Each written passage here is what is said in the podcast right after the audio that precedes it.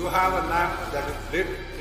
एक जलता दिया ही दिए को जला सकता है. Why do we all come here to Amma? Because there is a lamp lit. We can light our lamp from that lamp. Motion, for which I should be prepared to die for it, kill for it if I have to, but I will. But it is not a piece of the earth, not a territory of the earth. It is a Why do we all come here to Amma? Because there is a lamp lit. Light our lamp.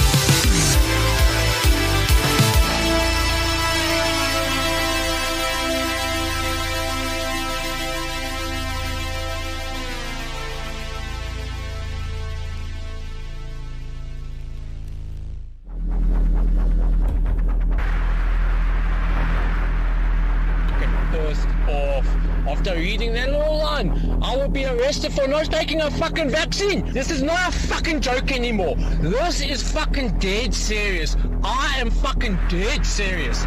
These people don't know who the fuck they're actually playing with. They are in a group, they might come and fucking intimidate me and whatnot.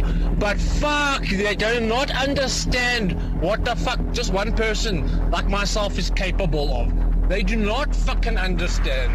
No fucking vaccine or MRA will ever flow through my fucking blood. Never! I will fucking die! Fucking fighting for my forefathers and my fucking lineage! Fuck these motherfuckers!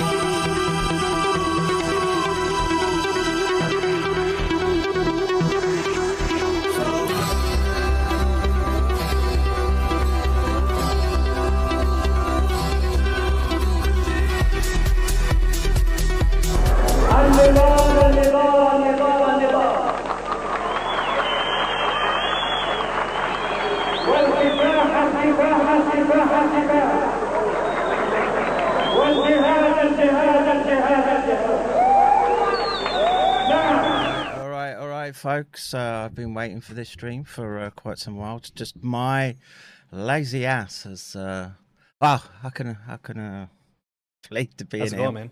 Joel, good to see you. I'm just waiting for Nick to connect. I'm not sure what his issue is, but let me set the screen up somewhat. And you're looking well.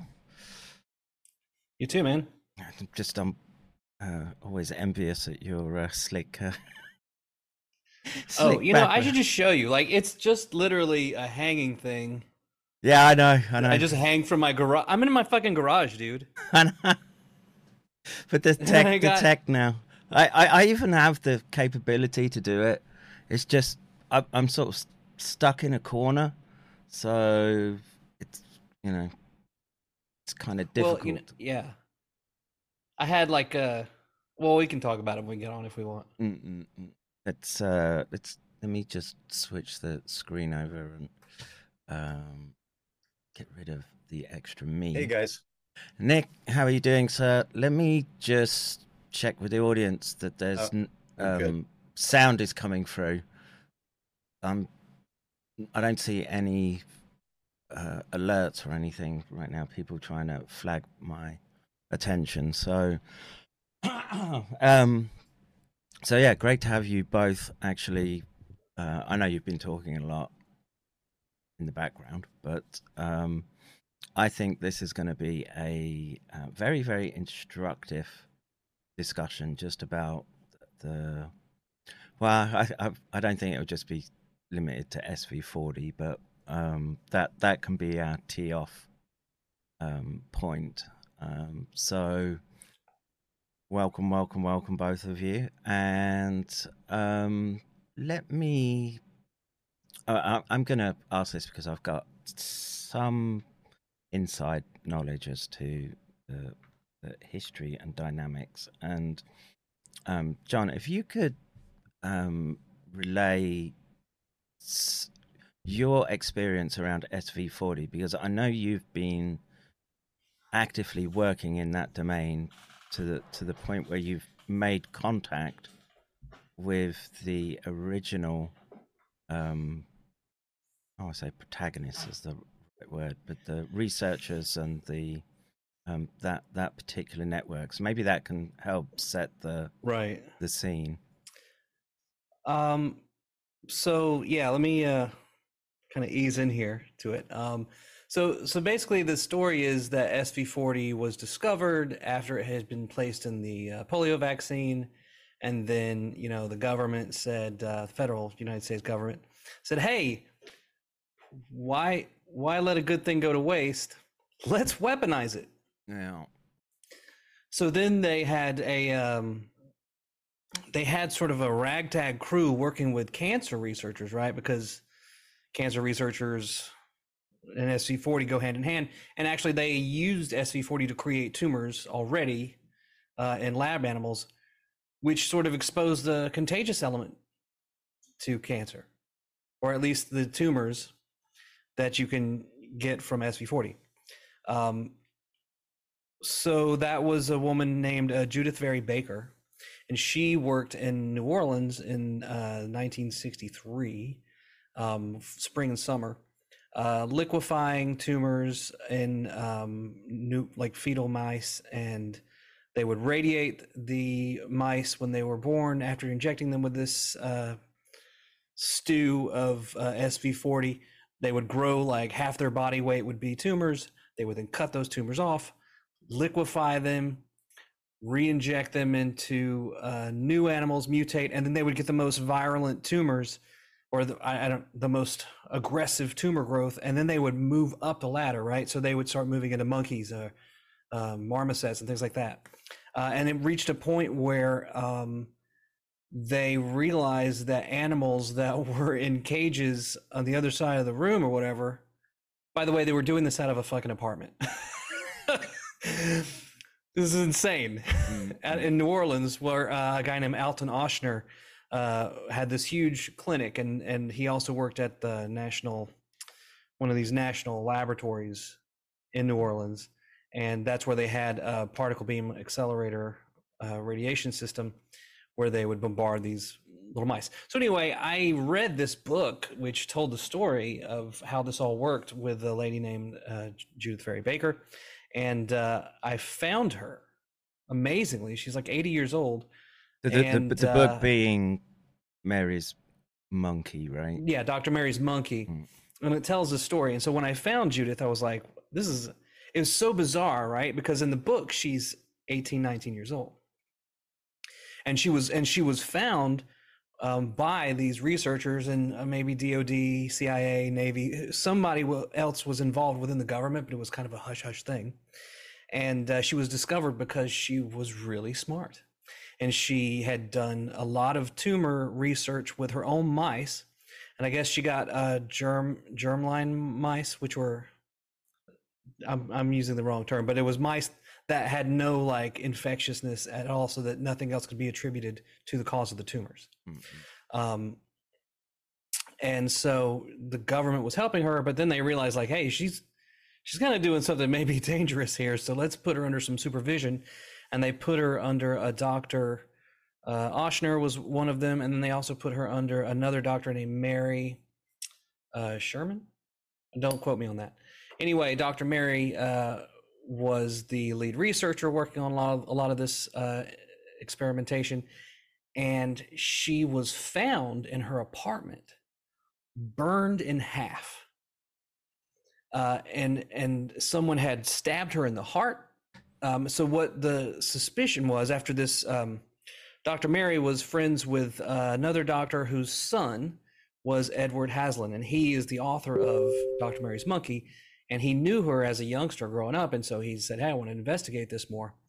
So the story is that, you know, she was burned, not just burned like, you know, badly burned. Her bone was burned off, like, which would only be really doable by something insane like a particle beam radiation system, which we didn't have that many of in the United States, at least at the time. So that was kind of how he got involved, and he wrote the book over the course of like 20-30 years, and that's over that time, they learned about SV40 being in the polio vaccine, and it really wasn't popular knowledge. It definitely was kind of brushed under the rug. And then the FDA sort of investigated it, but then they, the only investigation that I saw that the FDA did was out of, I think, Ohio. And they followed 1,100 people who were injected with polio vaccines that they said were contaminated with SV40. And they said, oh, it didn't cause any additional cancers. Yeah, I don't know. Nick, if you want to jump in at that particular point, I know you have strong views about that particular... I mean, and I could be wrong about certain aspects of this.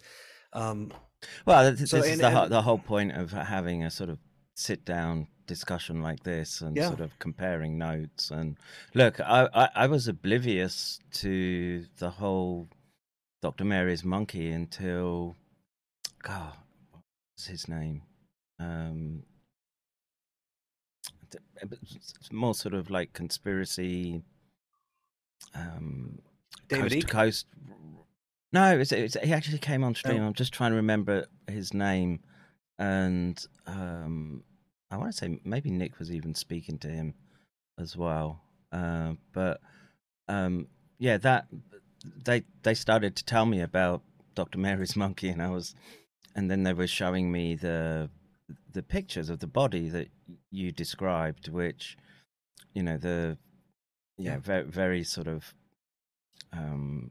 bizarre sort of burn patterns, and I didn't know about the stabbed wound to the heart, but you know, when you're on fire. Well, apparently she was still alive, but you know, very badly burned. I don't know why I'm thinking of Austin Powers right now. I'm very badly burned, but she was suffering, and it was like this horrible thing. So the idea was that someone, you know, stabbed her in the heart so that she would die, because there was no chance of recovery. It was an act of mercy.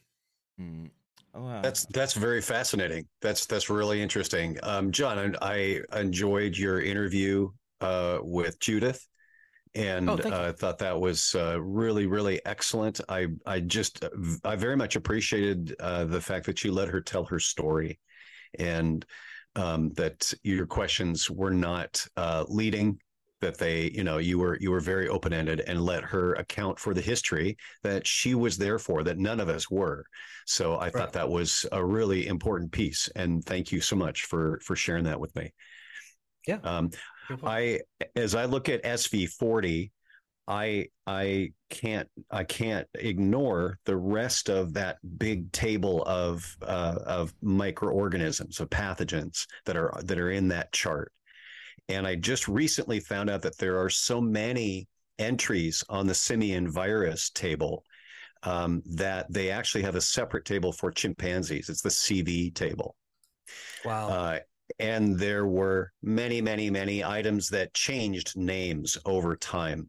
So something would be called SV40. It's also called the vacuolating virus, or the polyoma virus. There will be about 4 or 5 names that make it a little difficult to really pin down over time.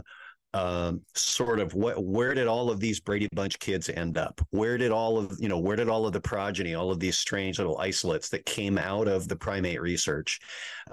They were either found in a living animal presenting a disease. That's why they looked for something. They're like, oh, this animal has a strange, you know, tumor, or we put them, like you said, we put them in cages across the room from these other primates, and all of a sudden, all of this other species are beginning to present what looks like leukemia, and that's what would trigger their investigations as they would hunt these things down. Or people would come in with disease, and that's what I have found is the disturbing part, is isolation and real, we'll say, clear characterization, confirming that these filterable agents, the language of the time was filterable agents, or isolates, were actually from simians. They weren't a human pathogen. They came from exposure to simians. And then we come back to, how did that happen?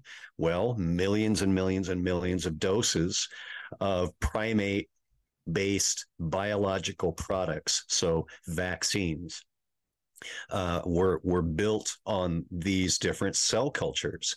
And as I heard Judyth say in your discussion with her, that was a nice sort of, I like the Dateline push pins. She put a push pin that she felt that the final point that they got rid of live contaminating SV40 out of, cell lines, meaning using any of the primate cell lines that were suspect of that or confirmed, was 1999.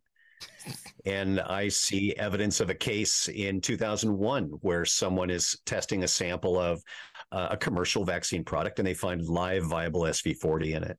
So that's, for me, it brings me into that whole catalog of stuff. And it's good to listen to your perspective on this one group of people. You went in truly, like a sleuth, and did, gumshoe epidemiology, in my opinion, about the claims of the scientists involved, the evidence that was there, and you got eyewitness input. What I wonder is, did you go into the scientific papers and see all of the kind of island of Dr. Moreau mutations and fiddling around that they did with it for years and years afterwards? Right. Yeah. They would call it transformation. Sure. In a lot of the research that I found. And I would even try to get some of these papers out of National Archives where they should be. And they were like, oh, we never archived it. Because I think a lot of times they'll hide these things behind paywalls because they know what they've done. They know they're doing things that if we realize what they were doing, like, hey, you should probably stop fucking with that. That's a pretty bad idea. But the scientists behind it don't really understand, or they do understand, but they just don't give a shit. They want the money and they want to do this research, and the ethical risks are irrelevant. Well, I'll just put this out there, from my experience in the sort of clinical sciences, I guess, there's a prevailing doctrine of, well, what we're doing is going to be beneficial in some form or another, and so we're abiding by current ethical standards or guidelines or whatever other guardrails that they have in place, and there seems to be an environment in which you're strongly encouraged to find the next little tweak, whatever that may be, that you can then stick patents on for the institute, and it's primarily for the institute. Even if a scientist will get something that's patentable, the institute often takes the majority of the benefits that would accrue from sort of the intellectual property, and so it creates a very permissive environment with, I would argue, a lot of perverse incentives. And I can only imagine what it would have been like in, the post-Second World War. And this is where we get into this very fawny topic of paperclip scientists, right? Coming over and bringing all their lab books with them, and that's not just German; that's from all over as well. Japanese had a very extensive biowarfare program, I guess, and right,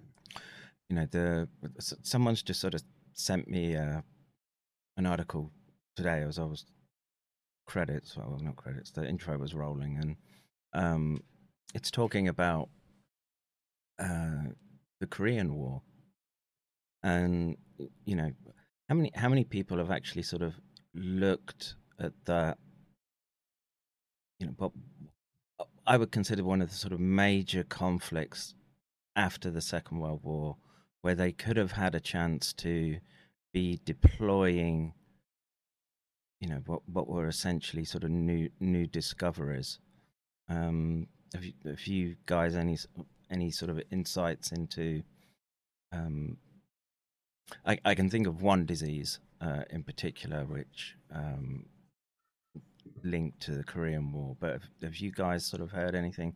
This is just an aside, because this is, I'm staring at the headline on the, not the headline, but the Substack that's.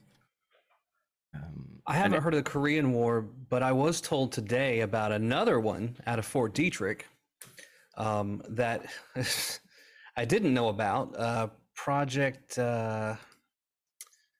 Naomi. Oh, Naomi. That's MK Naomi. Yeah, that was a full program. Yeah. Yeah. So. Tell the world, Nick. This story was a. Well, John, what before I share, what stood out to you? What did you learn? Oh, well, I just glanced at it. A friend of mine said, "Hey, you should look into this," and I was like, "Oh, great!" But basically, that they were doing weaponized cancer research, which is what, you know. This, it may have been a follow up to what Judyth was doing, right? So she did that work. They took that work. She says that the work that she did, the research materials went to MD Anderson, who put it on ice. And then it went from MD Anderson to Fort Detrick, which would make sense that Fort Detrick would be the location of MK Naomi. And we even have a National Cancer Institute there.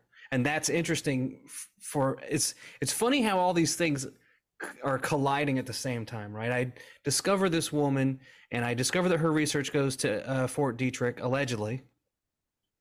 And at the same time, this whole thing that I've got going on with Eric Freed at the National Cancer Institute in Fort Detrick comes to a head, where the government actually rejects 490 pages of communications that Eric had with MDPI viruses, right? We've talked about that before. Yeah, but that's... And we've got a whole bunch of very, very important topics. There's so many things. Yeah, it's just so. I actually, just out of my interest, what's the latest with those Freed and FOIA requests, and just explain to people exactly what that is, and then we'll get into Naomi.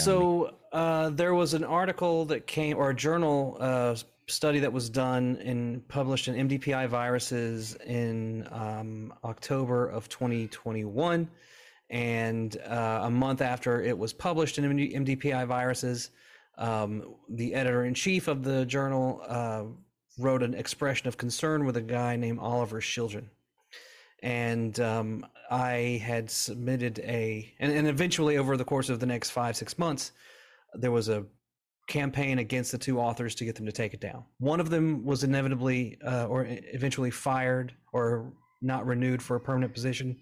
It's difficult to get the details from the authors, because they don't want to talk about it because they went through hell, apparently. And anyway, one agreed to retract and the other refused. And so what I did was I submitted a Freedom of Information Act request to the NIH for all records pertaining to the communications between Eric Freed and Oliver Schildgen, Oliver being a researcher that's connected to multiple governments in the EU, and the NIH refused to give me those records. And so I sat on the paper in question. The subject was...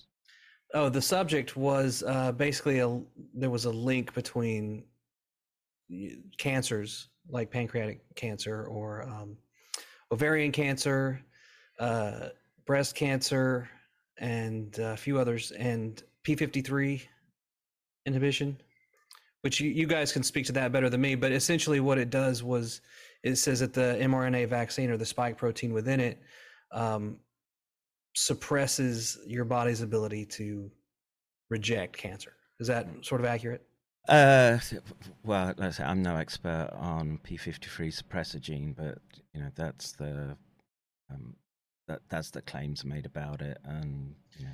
And so since that paper was retracted, additional research linked to NIAID, Fauci's agency, validated the statements that the original researchers made.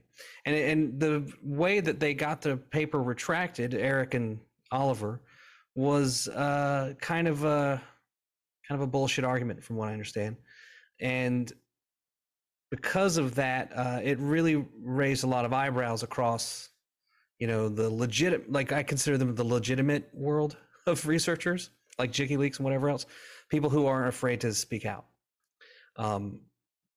So they were the ones really pushing me to get that FOIA request. So since they rejected it, it kind of went viral. It was, I guess you could say it was like our first really big viral thing with Broken Truth.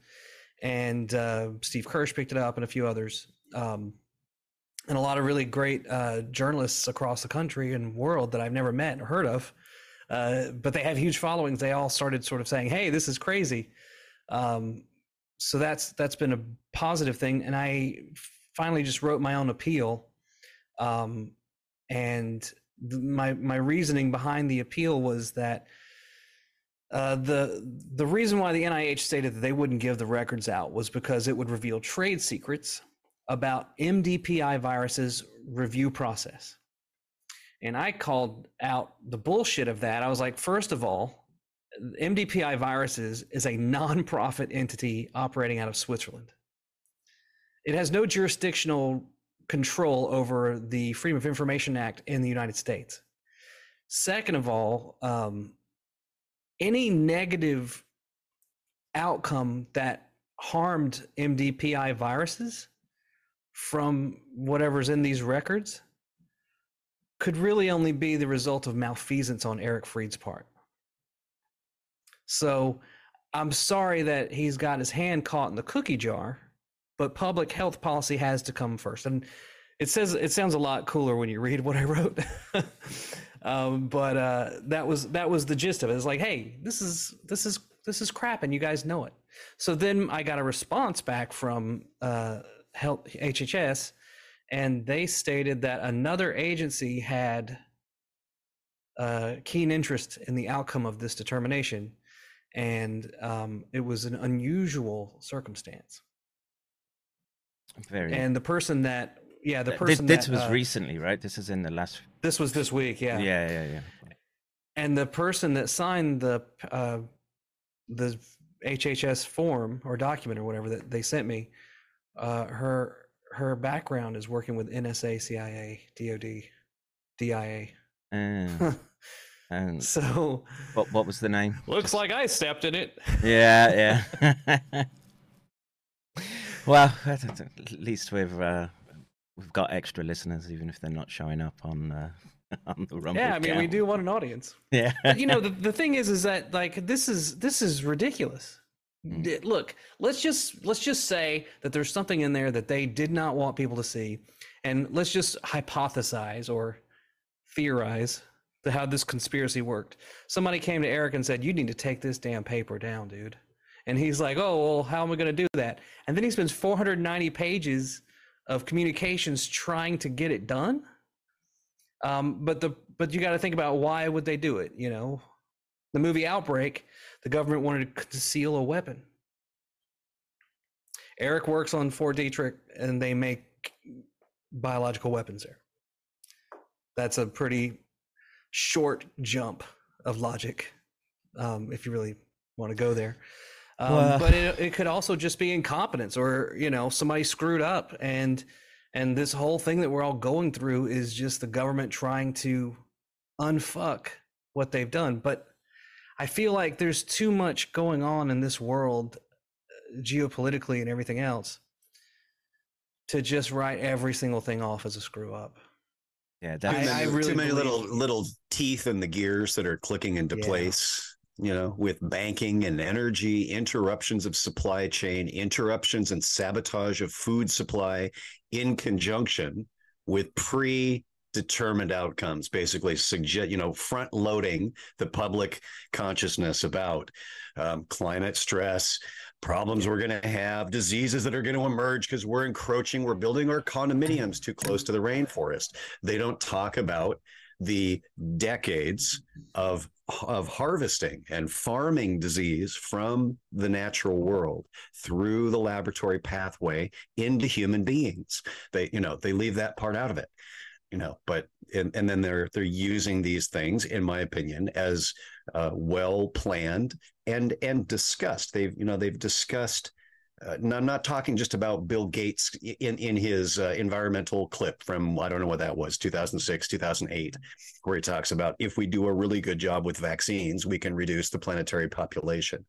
I'm talking about people who wrote about this in the 1950s. You know, as we were saying very, very much earlier, you know, Hitler's special cadre of biologists that ended up at Merck and Pfizer and Monsanto. And we can just go back and look at the damages and the litigation against those companies and the products that they brought forward. And we can see sort of that manifest destiny. But anyway, I didn't want to whip us back to the 50s unnecessarily. Where do you want to go, Kevin? Well, I'm fascinated by the latest developments around Freed and this. Yeah. You know, what's very obviously a... I'm not sure what institutional attempt, because it's bigger than that. But this. Well, you know, what I keep thinking about. You know, you guys are in the educated world, right? I'm more of the journalism, manipulation, marketing world, and I keep thinking about the fact that I was always patriotic, right? I always thought, you know, you stick together, you want to do what's right for your country. But these people seem to operate in a more intellectual class structure, and they don't really care about government or country or patriotism, which is terrifying that this guy is working with all of this dangerous stuff on an army base. And you have to wonder, like, does the army even actually give a shit about the government? Like, about the people of the United States? I mean, it's really scary. Like, you realize that we are all just a giant bag of lab rats. And they've been operating on us in that fashion for a while. And that's not to say that I don't appreciate the ethical dilemmas that medical doctors face. I have many friends. I mean, I have people that I love that work in healthcare. It's not that. It's that dissociation that they have to go through to be able to treat people without going into an emotional thing. That taken to such a level that they don't see anyone as human anymore. I mean, even Gates, you know, talks about humans as being basically robots. And again, it's this the mindset that kicks in, particularly as you get into the sort of more senior levels, right? So PI, and then I don't know, the head of a department, head of an institute, and I'm not saying they're all rotten to the core, but I think it's very, very easy to get into a mindset where the product, maybe not even the product. Let me. Actually, what I'll do is I'll give a perfect example of the type of thinking that permeates these levels, right? So, what I used to do before doing this was developing the directions that an established technique like deep brain stimulation could be used for novel disease conditions. And so one of the big ones was that they were going to be able to treat depression. That was a major target. It didn't work. And the other was OCD and addiction-like disorders by targeting the limbic circuitry, particularly nuclear circumference. And in my research, what I found was that you could go in and stimulate those regions. And this was something, and I've done DBS on so many animals and manipulated these circuits in so many ways. And there was only one circuit and one particular node which had this property, which was this the nuclear circumference, where it seemed possible to be able to just shut down, and I mean literally shut down life in essentially seconds to minutes. And that shutdown would be so quick you wouldn't even realize, you know, even though you're watching in real time the animal on a camera, etc. Just suddenly you realize that the eyes are not moving and it's too late. You can't get in there and reverse the shutdown of the, and I'm presuming it's just an effect on autonomic posture and tone. But I sat with the vice president of one of, well, I'll just say a major medical device company that makes these devices and has a very large market share in looking and expanding out into these new treatment directions. And I said, you know, and I've told him, look, this is what I found when I go in and manipulate this area. And it's a very discrete pattern of stimulation. It's different from what's given clinically, but it would be very easy to induce that pattern, either through fault in the device or someone programming the device to act in that manner. And his response was, we're doing it already. Doesn't matter, you know. That's scary. Yeah. And I was, and like, to me, I, you know, in my naivety, I was just like, well, you know, hang on, we've got the sort of data here that shows that there is this capacity to do this, and just no. I really thought they would be interested in, you know, trying to pin down exactly what was happening, etc. But no, it's being done. They've got the FDA approvals in US, but elsewhere in the world, and it's a you know what it reminds me of, the Fight Club scene where he's on the plane describing to the woman where if A plus B is less than C, which is the cost of a recall, we don't do one. Right. And then there's that level, and then I think there's a hang on a minute. Charles might join us just as an extra voice around the people. Just bear with me. But yeah, that's what I wanted to add with respect to your point with respect to how these people are thinking and how the organizations are operating. And I've spent the last sort of few weeks covering the dark triad of psychopathy and Machiavellianism, and you know, all these. They're not. They converge, right? So you might not have that. They might not be clinically psychopathic, etc., or each one of the narcissist or Machiavellian. They might not be clinically plotting in that particular zone, but they can sort of converge. And then you get this zone where you have these these traits emerge, and the problem is that those traits are enable people to climb the competitive ladder, and they'll use them for their own advantage. And I think that's a lot of what we're dealing with.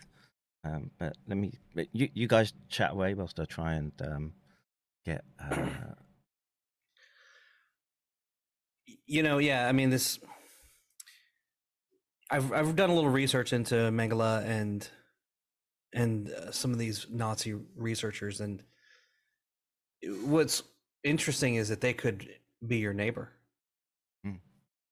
You know, that they, in most scenarios of existence, they were probably normal people, but you give them this power over others, and you remove any sort of like moral compass, and you just say, you know, do what thou wilt, right? And well, they go for it. I mean, and not only that, I mean, Hitler obviously was encouraging that behavior. He wanted these things, and there was no restraint. It's really scary. And they come out, and we had Pandora's box open. We could have closed it after World War II. It's like the Ring of Power, right? You couldn't throw it in the fire, and now, now we're all dealing with the ramifications of it. Yeah, it's really true. It's really a fitting analogy for this situation.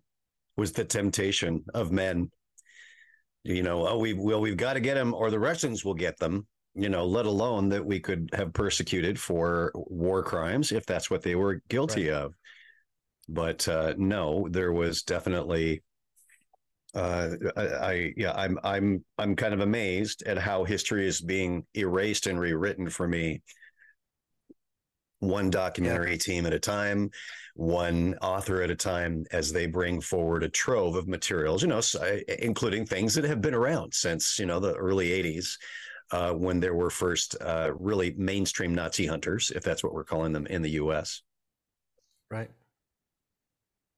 And now, look, we're learning a lot of interesting things about humanity. One of which is that, Albert Bourla is Jewish, and I always come through, bro. People of all races can commit genocide. It is not particularly specific to a single race. We are all capable of that kind of evil. And what's really messed up is Albert Bourla being Jewish at Pfizer. What they did to Israel, they had a huge spike in deaths, right? Vaccine injuries and whatever else. Yeah, so there was, I want to say that they were meetings within hospital, heads of departments and what have you, and they were seeing these safety signals, and it was from Israel that we were getting the first concrete data with respect to particularly myocarditis and adverse events, and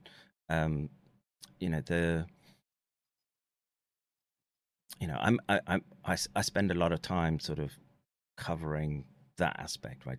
The JQ component, and there's an elite of them that will do their own over just as quickly as our elites will do us over.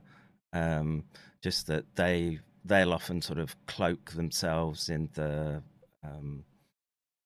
victimhood cloak of we wouldn't ever do that. We were turned into lampshades and soap bars. We'd never do that. And I don't think that that's the case. And I think the history prior to the Second World War, during the war, is far, far more complex with respect to, let's just say Zionism, in particular. And I would encourage everyone to just think that history is written by the victors in this particular scenario, and their in-group preference is well established, and it's a factor that has to be taken into all of these discussions. And well, one of the interviews that I did was with they call themselves Torah True Jews, and they're based out of New York, outside of New York City, and they don't do vaccines. They would be they would do their own, you know, they would just have their kids in a party and get them measles that way versus go to get a MMR vaccine. Sensible. And they were connected to that polio case that was supposedly found in New York over like last year, if you recall that one. And they got information to me from Israel, where they would speak to people over there, and there was a huge effort to take these, you know, for lack of a better word, Orthodox Jews, and trick them into getting vaccinated. Massive effort. They're the control group, just like our Amish are control groups here. They don't want a control group. Absolutely not, because that might show everybody what they've done, and it's always about faith in medicine, faith in science, right? It's almost, it's like a religion for a lot of these people. So yeah, well, that's yeah.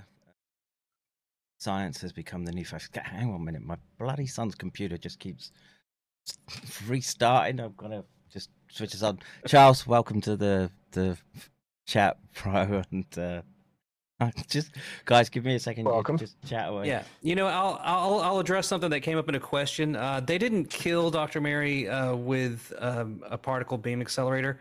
Dr. Mary was working with a particle beam accelerator, and we believe there was an accident that burned her in half. So, like some sort of short that she was standing next to something metal that, I don't know, reacted, and whatever it did, it roasted her. But you know, it had to be something extremely powerful because it burned bone off completely. You know, even when you do a cremation, the bone typically isn't, you know, burned to ash. So it was a very unusual thing, and apparently the police covered it up and everything. I even went to the apartment and took video of it, just because I really wanted to see. They didn't condemn the building. No, it's in the hood in New Orleans. It's amazing. I'm trying to find pictures of. Oh, you're not going for those, are you? Yeah, if you've got a link to them, I'll bring them up. But they're quite striking images. He's talking about the autopsy pictures or the crime scene pictures that Ed Haslin posted on his website. I think I've got a link. Hey, Mr. Rixey, how are you tonight? Living the American dream. Popping, excellent. Happy. Yeah. Are you packing poppers?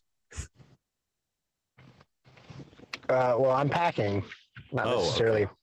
Okay. Popper, but I am packing for a trip. Yes. Cool. This if you have, well, I found the let's see, the diagrams of the burns. See if I can bring.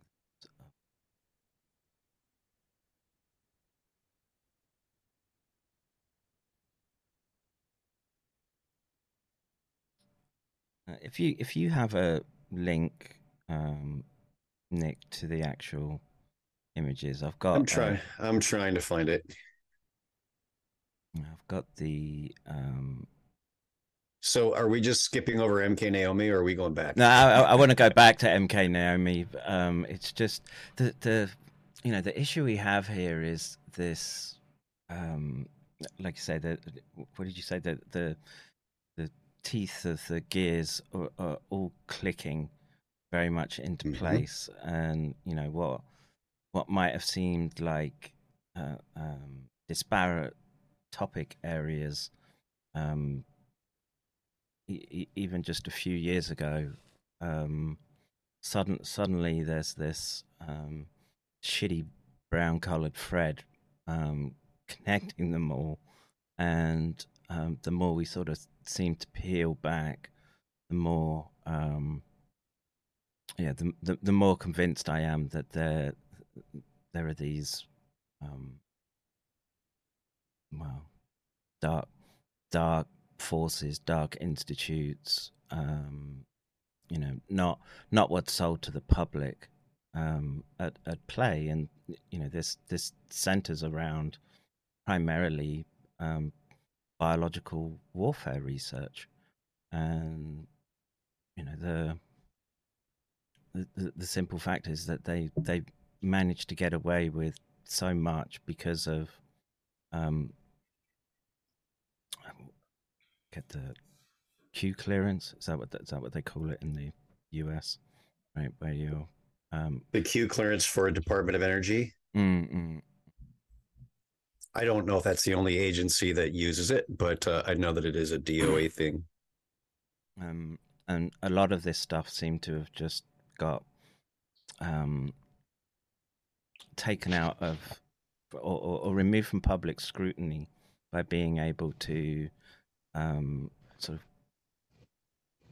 of make it a national security issue, and lock them away in vaults. And this is something that you've mentioned numerous times, which is papers, manuscripts, notes, which should be part of the public archive, are not available. And that's what I find particularly disturbing, because that's a very deliberate attempt to obfuscate and prevent people from being able to take pieces of the jigsaws and put them together so that the bigger picture emerges. And Hey Charles, you got some background noise going on, buddy. Thank you. The problem is it's being left to a few people to try and speak up, and they've done such a fantastic job of being able to shut down conversation by you're a conspiracy theorist, etc., etc., and that ridicule. Are you one of those doing your own researchers guys? Mm-hmm. That was my favorite thing. Are you a Google analyst? Yeah. All right, I'm gonna share my desktop. So fair warning, folks, we're gonna look at they're black and white, so it's not overtly. Well, I don't know. It depends how sensible you are. For me, it's not. Sean, do you want to set the table for what we're about to look at? These are the pictures that are on. And by the way, I did put this link in the main bunker chat and in the live stream chat. So if you need to curl up with these some night, feel free. But John, do you want to talk about what we're going to see? Yeah, I mean, I believe if it's what's in the book, it's essentially a woman who was burned in half. So you are going to see an exposed rib cage, exposed organs, I think, on her right side. And even though it is in black and white, it's still pretty gruesome. And somehow the local news tried to make this come off as a sexual thing. So they put the body in here and they wrapped her in a blanket, and then they set the bed on fire and ran out thinking that the apartment would burn down, but it didn't. Mm. So I'm just trying. So I can just make out the head there. I think that's a head. That looks like a head to me. But yeah, there are better angles. Yeah. So that's picture one. Any what? Why didn't the apartment burn down? Just the fire department got there quick enough, or it just the accelerant they chose? I mean, go ahead. Yeah, I don't know exactly why it did burn down. I think maybe a neighbor came in and helped put it out. Okay, but I'm not entirely sure on that. That's picture one. To obviously, yeah, a bit more graphic, and yeah, so you can see that so her right shoulder is essentially obliterated, and she's got a full head of hair. Yeah, that would have been the first thing to correct. You know, it would have crisped. It would have been gone. If you've ever stood over a gas stove and leaned over the burner with your arm and burned off all your arm hair, it happens in a moment. It's done. So that's fascinating. And I can immediately tell from that wound that looks highly cauterized, which is I've done enough cautery to recognize the wound margin. Okay, so next picture would be, I don't know what. No, John, where did you see the data on the stab wound? Because I'm pretty sure you're the person that I learned about that from. Where did that information come from? That was actually in the book. Oh, okay. I read it years ago when it first came out, and I was trying to integrate and verify so many different little pieces of the HIV story that that one slipped past me.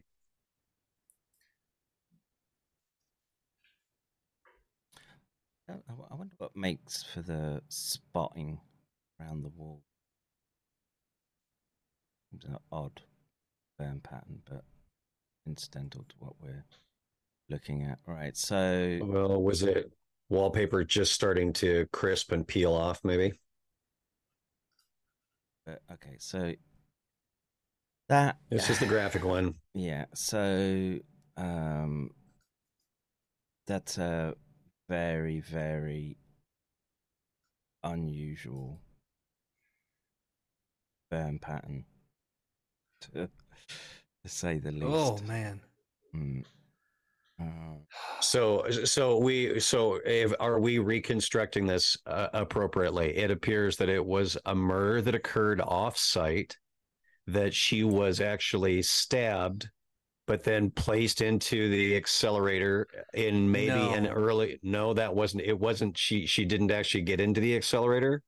What the suspicion was that she was working with the accelerator, had a disastrous accident, which then burnt her, but didn't kill her. But looking at this, now consider that some of these burns are going to be secondary burns from the fake fire in the apartment. Yes. So what was suspected by Haslin and his people was that she was still alive. The heart was still pumping, but you could see it. Which is why someone used like long sort of needle or a sharp object like a knife to puncture the heart and stop it. It's an act of mercy, not a murder. Yeah. But because the murder would have, or because the death would have revealed that they were doing something with a super powerful particle beam accelerator. And what they were working on, which was supposedly a weapon to kill Castro, they had to cover it up. You see, so did they find blood at the scene in the apartment? I'm not totally sure. I feel like there wasn't a lot of blood, but I'm not. It wasn't the part that I was really focused on when I read it. Yeah. I'm trying to just place where would that step have occurred in this process? And if there wasn't a lot of blood in the apartment, then that would have also occurred off-site. So the one issue I have is the the aperture and where the beam focus would be such that you would... I'm wondering if it was the... rather than the beam, it was just more sort of like a capacitor bank that she was strapped to. I think what... Yeah, I don't think she was struck by like a laser. Mm. There was maybe a metal wall that was adjacent to the beam where it was in action, and she was leaning up against it and something shorted.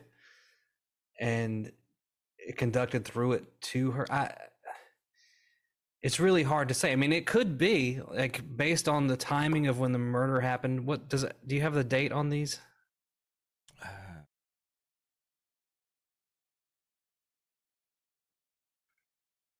Say, this refers to the book, the date in the book, but So it says she was standing in front of a steel wall when she grabbed a handle, and the electricity ran up her arm and burned it out like a fuse. Mm. Yeah, and that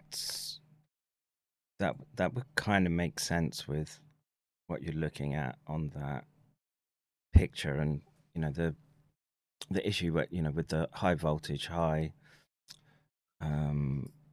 temperature, like I say, it would cauterize. My other issue is why wouldn't the voltage have shut down the heart? Yeah. So that's something to think about. I might interject that you can't see any electrical current like remnant of that in the hair. Like you can't see that the hair itself was electrocuted. Well, I don't know. It's just me. There's a, what looks like a sort of arc discharge across the face in that burn pattern, maybe. But very. It had to happen very quickly because otherwise, you would see. Well, a lot more than this, because everything the charred remains that, because for portions of the hair to be untouched, I mean that's just bizarre. Like it could only have,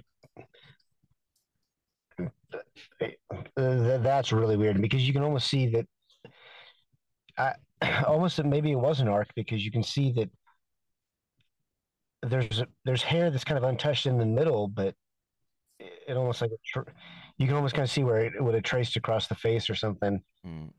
Yeah, which is why I think top. That pattern is, you can sort of see the discharge pattern sort of tapering down towards the neck. I'm just trying to, even. She didn't fall asleep smoking a cigarette in bed, right? No.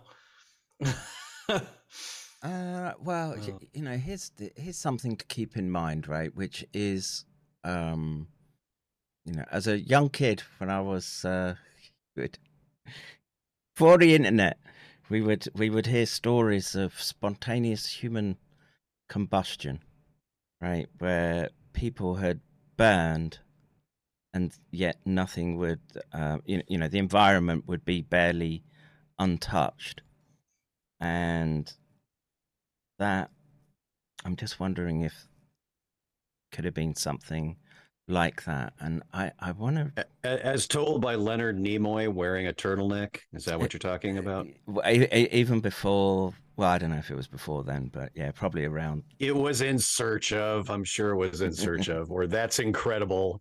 The depth of your scientific excavations, Kevin. Let me tell you. But I saw on the Love Boat. Let me tell you what I saw on the Love Boat. It was. Let me just find some sort of classic images of spontaneous human combustion.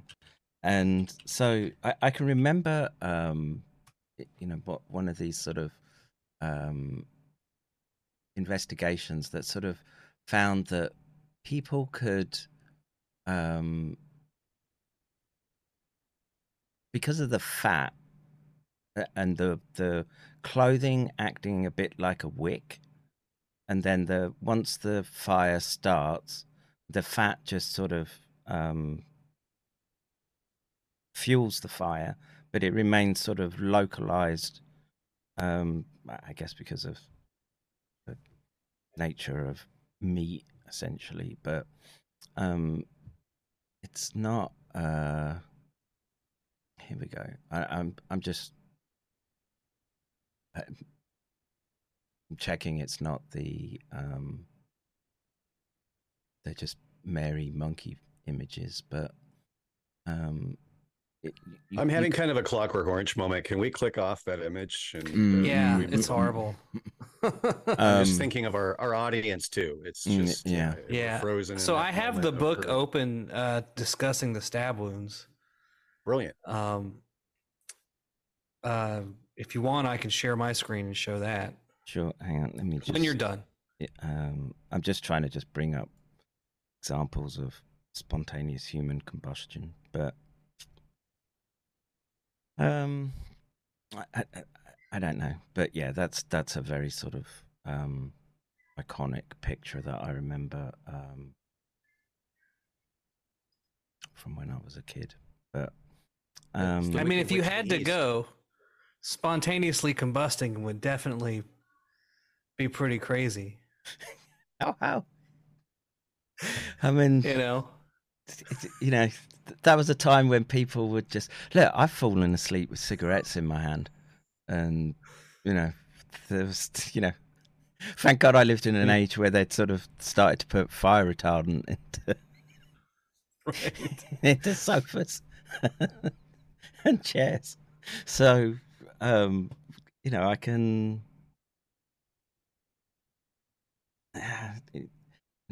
so we're basically saying that Mary was killed at the lab by a high voltage, dragged back to her apartment, and then they tried to burn the apartment down. Well, what this says is that she was stabbed, or that she was electrocuted, and a stab wound on the anterior aspect of the right ventricle immediately adjacent to the interventricular septum means that she was stabbed dead center in the middle of her heart. So she was electrocuted, burned off a big chunk of her body, but in nightmarish fashion, I guess she's still alive, but probably like unconscious, hopefully. But someone stabbed her heart perfectly to kill her quickly, which would indicate someone with medical knowledge, but who's to say? Then she was taken back to the apartment, thrown on the bed, wrapped up, and then they staged this fake fire, but they also staged fake stab wounds to hide the evidence of the original actual stab that killed her or ended her life. I mean, she was going to die from that electrocution, but is it possible that it was just... she was working late, the systems malfunctioned, it caused that massive injury, and then they had to cover it up. Yeah. Because what they were working on was... It was a secret. It was a secret weapon. The autopsy was performed on the morning of July 21st, 1964. Now, I think that by this point, Judyth and Lee Harvey Oswald had been fired from, which is another mind-blowing just link to the right. But without, let's just turn off our reactionary mode to that, dissociate from the shock of that bullshit. It is curious to me that Mary dies this way right around the same time that Judyth and Lee refused to participate in experiments on prisoners with their SV40 descendant weapon. It could have almost been that Mary was... I mean, it would much been much better ways to get rid of her if that was an intentional murder. Do you know what I mean? Like, the last thing you're going to do is murder somebody with a fucking highly unique weapon. It's like, how could this have happened? I don't know. I mean, was she playing on a transformer? Or maybe she was working on this particle, but it's kind of like the Wuhan lab for coronaviruses being right next to the wet market. We're surprised we have a coronavirus. Nothing to see here. So, I mean, they clearly wouldn't have wanted to draw attention to the fact that they had that thing going on there. Yes. So it was, in my mind, it sort of more fits the pattern of they didn't mean to get rid of her. She was probably very valuable to the research team. She's working, I don't know, late at night or out by herself. Or I don't know. Maybe she's trying to fix something, and boom, she gets a discharge. Someone realizes something's gone on. She's probably suffering somewhat if she survived the initial voltage surge. They pierce the heart, which, you know, I'm trying to think. What would I do in that situation where you realize that that's no one's coming back from having 30% of their torso. I mean, if you're watching, you see this still beating heart in front of you. I mean, it's right there, and God knows what was going on in that. I mean, that seems like a pretty violent experience. So whoever else was around must have had maybe power failures, or so there could have been some initial chaos from what happened. Maybe even some fire around the area that had to be put out, and then they realized, holy shit, she's been burned in half. I mean, it's just speculation, but right. So, but my sort of thinking was that they got rid of her because she was, I don't know, going to be a whistleblower, something like. But just looking at it and sort of working through this and sort of looking at that, and I didn't know about the stab wound. So, yeah, more lab accident, and in order to make sure that that facility isn't coming under scrutiny, they then, I don't know, think on their feet, wrap the body up, stick it in the trunk of a car, take it into her apartment, and then set the apartment on fire. And you know, there were a whole lot of things that were going on in New Orleans around this same time. Bombs going off in buildings, like shootings in buildings that were, I mean, it's just crazy things. It was a very unusual time in New Orleans and the rest of the country.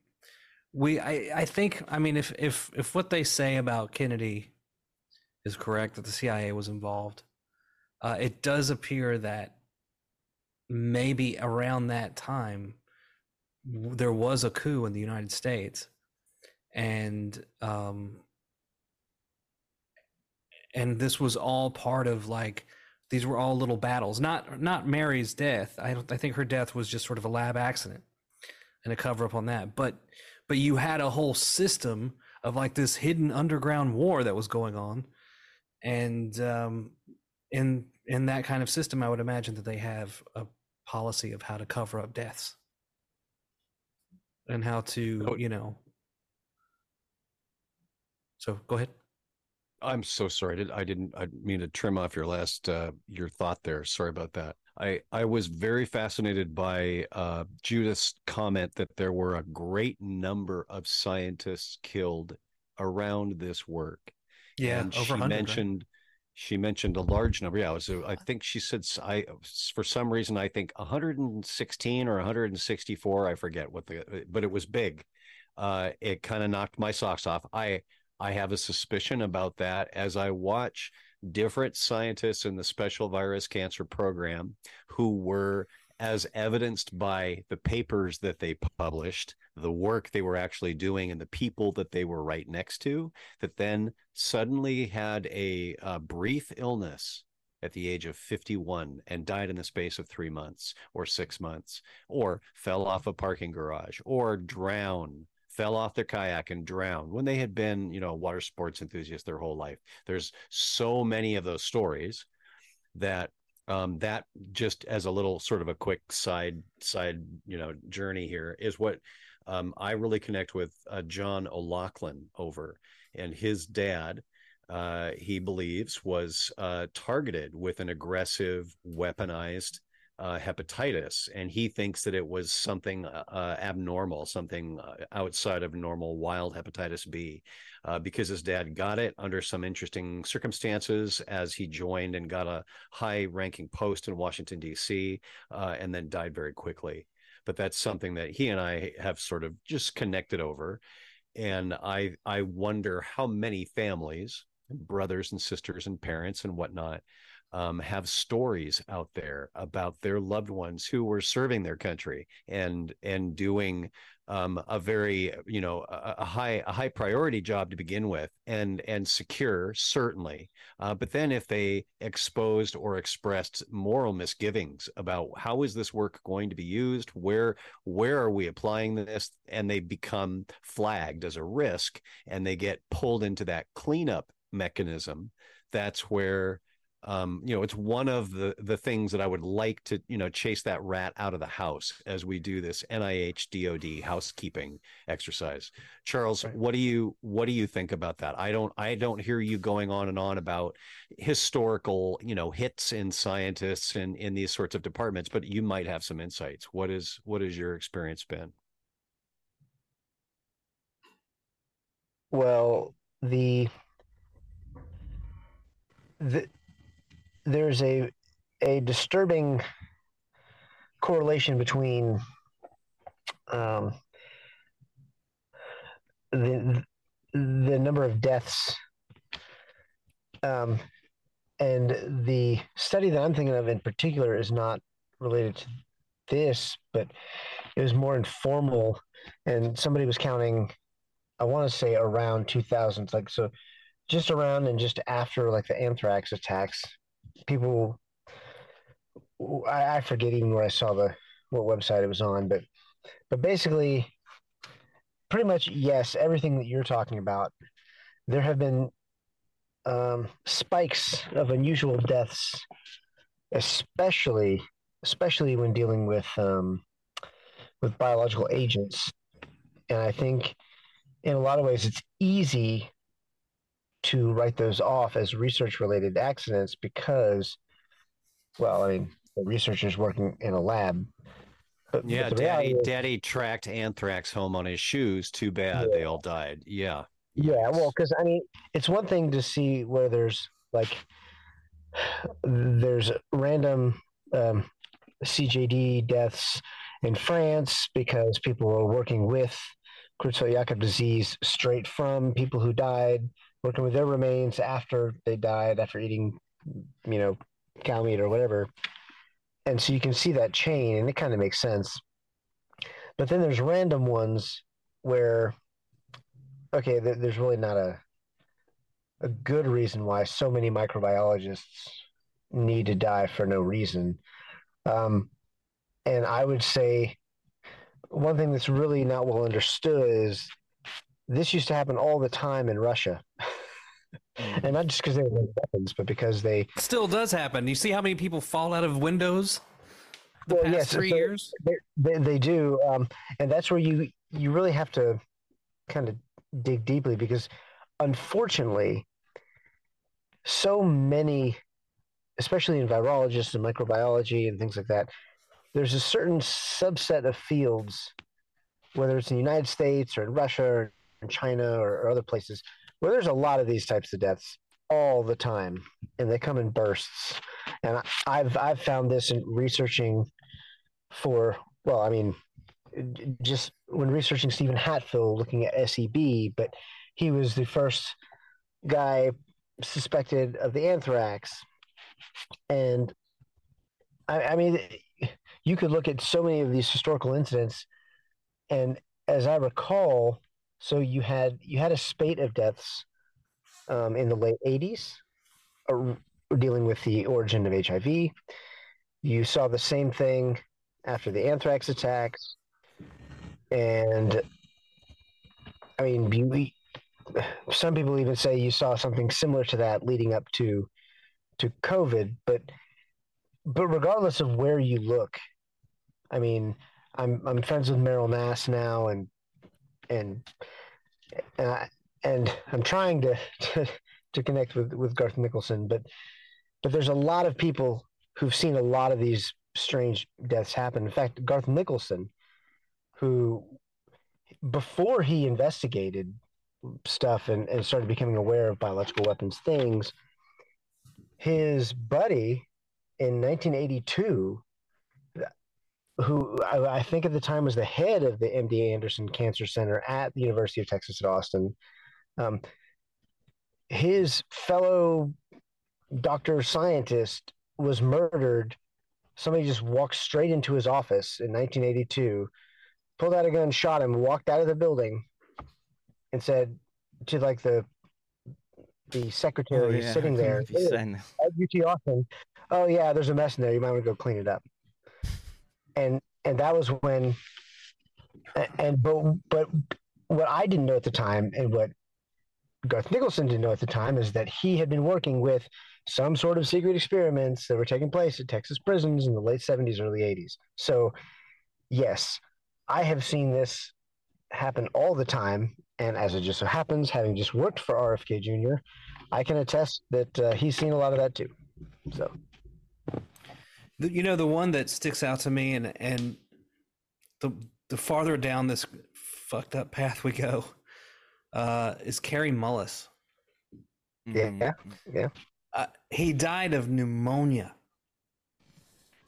What an irony! Which does kill a lot of people. I mean, it does kill a lot of people. It does. So, but in Newport Beach, I don't. You know, he lived up the road. When I first learned about him, and I saw his whole rant about Fauci not knowing shit, I was like, "Wow, I got to interview this guy." And then it was like, "Yeah, oh, he's dead." Yeah. So that was kind of right prior to SARS. August. Yeah, SARS emerging, and August being an unusual time, especially in Orange County, to get pneumonia. That's actually what I was about to say, is that does stand out specifically because it's highly unusual for anybody to get stricken down by any sort of flu in the summer, because that's not really seasonally. That's not really the way that works. So. I wouldn't be surprised if there was a weaponized RSV. And, you know, John, I'm sure you're familiar that pneumonia isn't a disease. It's a disease complex state, like AIDS, you know, isn't a disease. It's what kills you is the collapse of your immune system and 2 or 3 oncogenic pathogens, and they swarm in and you can't hold up. But pneumonia is something that they've been tinkering with RSV for years and years and years, like all of these others in the catalog. You were breaking up there, Charles. We didn't try that. Again. Yeah, say again. Oh, sorry. It has a furin cleavage site. It's still so bright. What doesn't have furin cleavage site? No, he said it had. He said RSV has a furin cleavage. Oh, okay, okay. Sorry. And did John Jason McClellan make it too? Probably. No. So you're aware of we do this a lot. The Ouroboros, you know, the serpent eating its own tail. RSV is another one of these that comes out of the primate work. RSV was originally called chimpanzee coryza agent, and we got it in people from using primates for the production of human biologicals, along with a great number of other things in the primate catalog. So that's one of the gifts that keeps on giving from that era. So coming back to SV40, you know, the title of the discussion is sort of exploring SV40, and we rabbit holed pretty hard on the crime scene. I think it's really good to hear Charles' testimony about, you know, I haven't studied a whole bunch of them because it creeps me out. It gives me the heebie-jeebies, but I'm aware that a lot of people, journalists, scientists, you know, any number of people connected to research, whether they're bench scientists or not, can die suddenly in concerning circumstances. And we see patterns of this from other scientists in the SVCP, including one called Saul Spiegelman. Saul worked closely with George Todaro and with Robert Garry on primate oncogenic viruses. So that means viruses from primates that either directly or together with other viruses are involved in cancers of some type. And Sol died of a brief illness at the age of 53 in the early 80s. Dr. Wolf Szmuness, the lead, we'll say, hepatologist. He was the hepatitis B specialist who ran the men's study for hepatitis B vaccine in New York starting in 1978. I just found someone had presented at his memorial, and it was one of the scientists that worked very closely with him and apparently on the national NIAID hepatitis study. And they were talking about Dr. Szmuness's behavior leading up to his death. And at the monthly check-ins that they were doing on the men's hepatitis study, unbeknownst to me, I never knew this until I heard someone talk about him post-mortem, he was raising the alarm bells. They said every month he came in and was getting more and more distressed about what was going on with the study participants. I'd never seen that before. But Szmuness died of a brief illness in his mid-50s in, I think, 1982. So there's a pattern that if you begin, I mean, that right there for me is cause and effect. He was there. He probably had no idea what was adulterated in the Heptavax trial. I don't see his name in any of the early virology work or the SVCP scientists like Garry and the others. But Spiegelman was there. Some of Spiegelman's materials are locked down in the National Library of Medicine for 50 years, as are a number of other scientists from this program.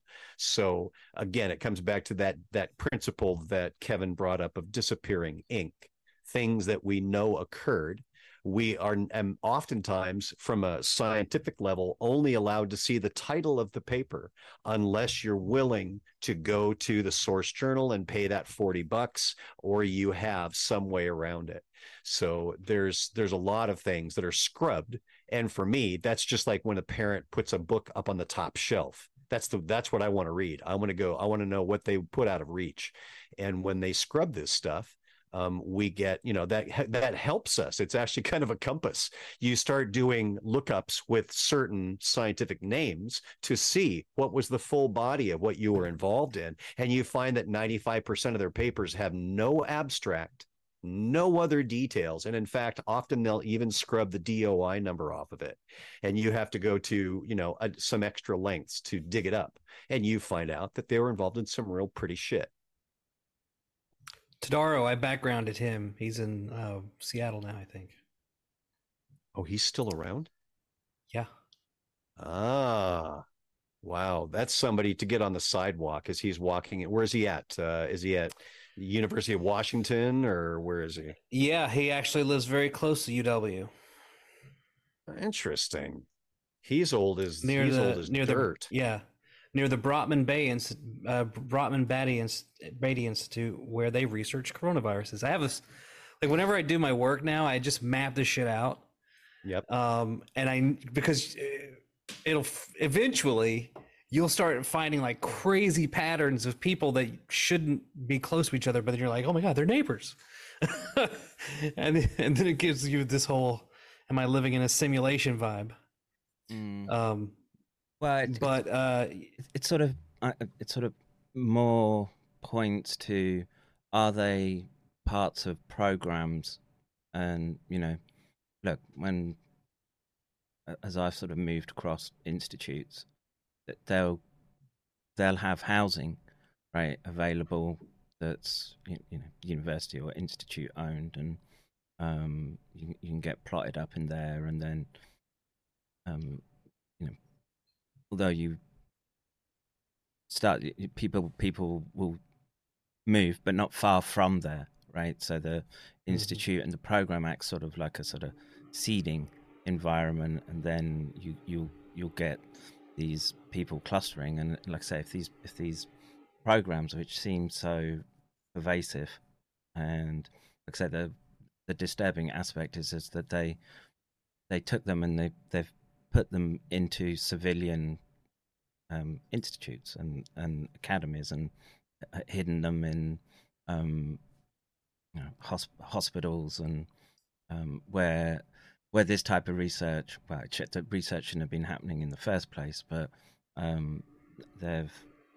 think they've tried to obfuscate much of it by, again, behind the guise of, we're studying cancer, or we're studying whatever disease. And I'm actually kind of reminded of it's a anecdote that Charles should relay, which is the relationships between Garry and the African lab. I want to say it begins with K, but you're talking about the lab in Kenema, Sierra Leone. Yeah, and so that's it. It's the same people, same lab, same. That's even New Orleans if you're tying in Garry, perhaps that's right. Tulane University. Perhaps relay to the audience, because this involves, potentially their next operational step if they're going to push in that direction, which is Ebola type diseases, and it's a good data point. So if you don't mind, Charles. Oh, good Lord. Well, I hope my connection is good enough. I'm kind of in a black hole here in Fredericksburg, Virginia. But so I missed the first portion of this. I can see that it's about SV40. And so I think it's important to just kind of throw out there that, okay, ultimately what are they trying to do? They're discovering viruses that can cause cancer or exacerbate cancer, etc. And among the chemical signatures that they've discovered in the early 90s that relate to this, furin expression is something that they were kind of learning about, but I think only about the late 80s or early 90s, when they publicly, once they really started understanding these, how proteolytic stuff occurs and what exactly is taking place. And in this case, furin is another part of this axis that revolves around immune, how your immune system functions, and immune dysregulation leads to neurodegenerative diseases. It leads to cancer formation. And so once again, all of these things are things that they've been very, very focused on for a very long time. And this SV40, they knew was cancer causing.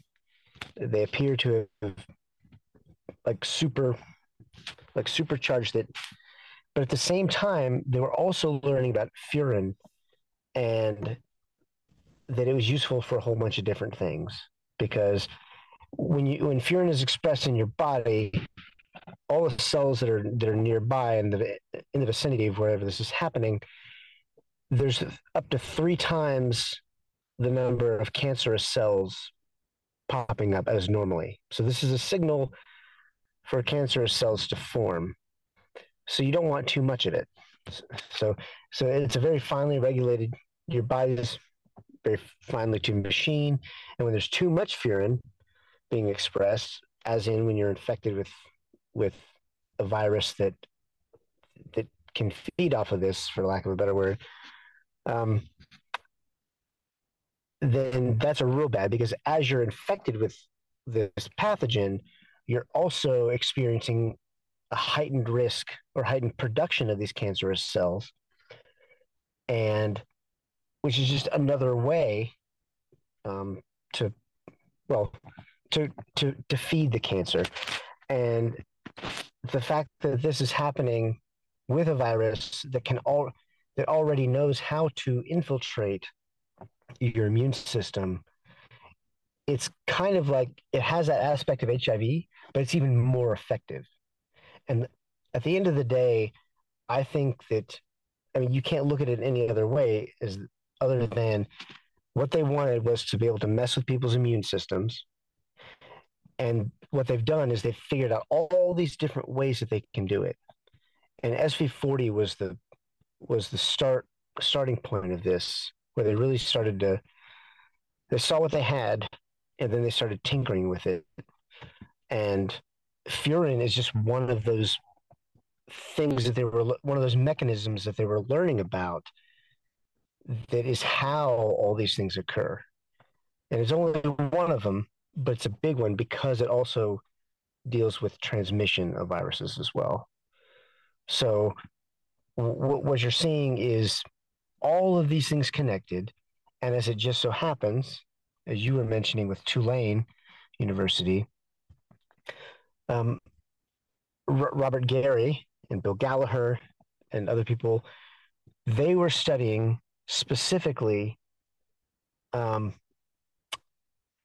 fusion peptides, which is another aspect of how HIV and Ebola and all of these viruses that also deal with furin, they also have a very similar fusion peptide, so they can be theoretically, if you find the right combination of chemicals, you can actually block many or all of these viruses using the same basic chemical, which is another thing that they specifically have been looking at in New Orleans since the late 80s, when Bill Gallaher was one of the discoverers of the fusion peptide in the HIV virus and in Ebola and in SARS-1 and in MERS and in H1N1 and in pretty much you name it.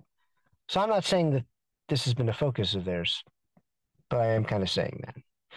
And once again, all of this kind of grew out of the SV40 stuff, because there is the same goal, just different paths and different ways to maximize what they're trying to do.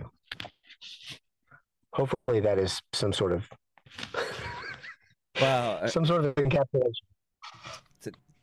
I still want to go over the Ebola or them getting kicked out from. So Ebola. So once again, why does Robert Garry focus on Ebola, Lassa fever, HIV, Newcastle disease? Like, these are all very disparate, not necessarily connected diseases from different parts of the world. But what do they all have in common? They all have a class 1 fusion peptide, and they all have furin as one of the mechanisms for how they invade cells. So the fact that they were in Ebola, the fact that they were in Kenema, Sierra Leone, in late 2013, early 2014, isn't surprising because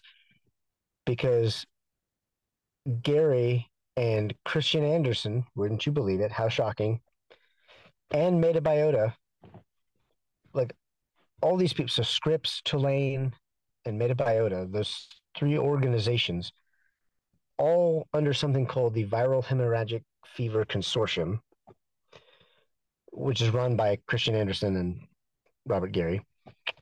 They had been operating this lab, and they were testing ostensibly Lassa fever. But for some reason, there was an outbreak of Ebola Zaire in Ghana in in spring of 2014. And there's a big rash of deaths from late 2013, early 2014 from Sierra Leone that are never considered Ebola, even though they looked a lot like Ebola. So, I mean, there have been Sam Husseini and Jonathan Latham. I've talked to both of them separately about this, but not at different times. They did a lot of the research to really kind of bring it to the fore. But these people were literally operating a lab, and then a strain of Ebola that had never been seen within 2,000 miles of that location in West Africa suddenly appeared. And this particular strain of Ebola is adept at using the furin cleavage site. And even the Africans believe it was a lab leak from this Kenema laboratory, but that is never reported in the Western press. You can go to DuckDuckGo, search it, and you can find all sorts of stories from news outlets in Africa. You will not find it here in the West, except for that one article that Sam and Jonathan wrote. So the bottom line is that it seems very obvious or very likely that this lab, which happened to be the first lab to receive samples from patients that were Ebola at the very beginning of the outbreak, it seems very likely that it was also the source of that Ebola strain, which had never been seen outside of, well, Zaire. So 1,500 to 2,000 miles to the east. So, well, I'm not like just like I'm a geographer, but that's a big difference. Just like Wuhan, just like Yunnan province being 1,000 miles away from Wuhan, and suddenly showing up 3 miles or 3 to 5 miles away from the world #1 coronavirus lab. I'm sure it's a coincidence, but the Viral Hemorrhagic Fever Consortium lab was shut down in I think May of 2020. It was March or May, and they were kicked out of the country. Like, they weren't allowed back in the country. Like Bill Gallaher, I'm sorry, Robert Garry specifically was not allowed back in the country. He was kicked out of the country. Metabiota was kicked out, and them. And guess who wrote the origin papers for that? Robert Garry, Kristian Andersen, and Andrew Rambo, Eddie Holmes, etc. The exact same people. It's a real sordid little network, right? And I'm just, had it not been for SARS, we would all be ignorant to what these bastards have been up to. Correct. Well, now I do want to point out that it was Andrew Rambo? No, it was Christian Drosten who separately came up with the PCR test for SARS and then MERS and then in 2020 SARS-CoV-2. I don't know if you knew that. Well, from speaking to Joanna, but she's hardly his greatest fan, so it's the issue we have here is just how to make a dent in this industry, because that's essentially what it's become, right? What would have been historically black projects, right? So the Kill Castro type programs with viruses has now morphed into this $1 trillion industry, which so many people are looking to feed off and continue to keep developing, and which sort of ties into why I wanted to just speak about SV40, which is obviously Kevin McKernan's work of just finding the the plasmid contamination that, you know, was known or was anticipated to be such a problem that they or could be a problem, that they had limits in their emergency use authorization documents. And, you know, what we seem to be on the precipice of confirming, so I'm hoping in the next week or two that we'll finally nail those pieces into place. I would love to help you hammer in the nails on that. Well, you may just you know, synchronistically, who knows what may happen, Charles. Who knows? Yeah. But yes, but we need to get them. What we need for people is to understand that they knew about all of these things, and that's the problem. Is getting that message out there, because as we've seen, they don't want that message to get out there. But that's all. That's literally all it is. People need to understand that they knew about all of this, because once they do, then they have to come to terms with the fact that they knew and what that means. I don't know what it means. Nick doesn't know what it means. But we know that it's true, and we know that we can't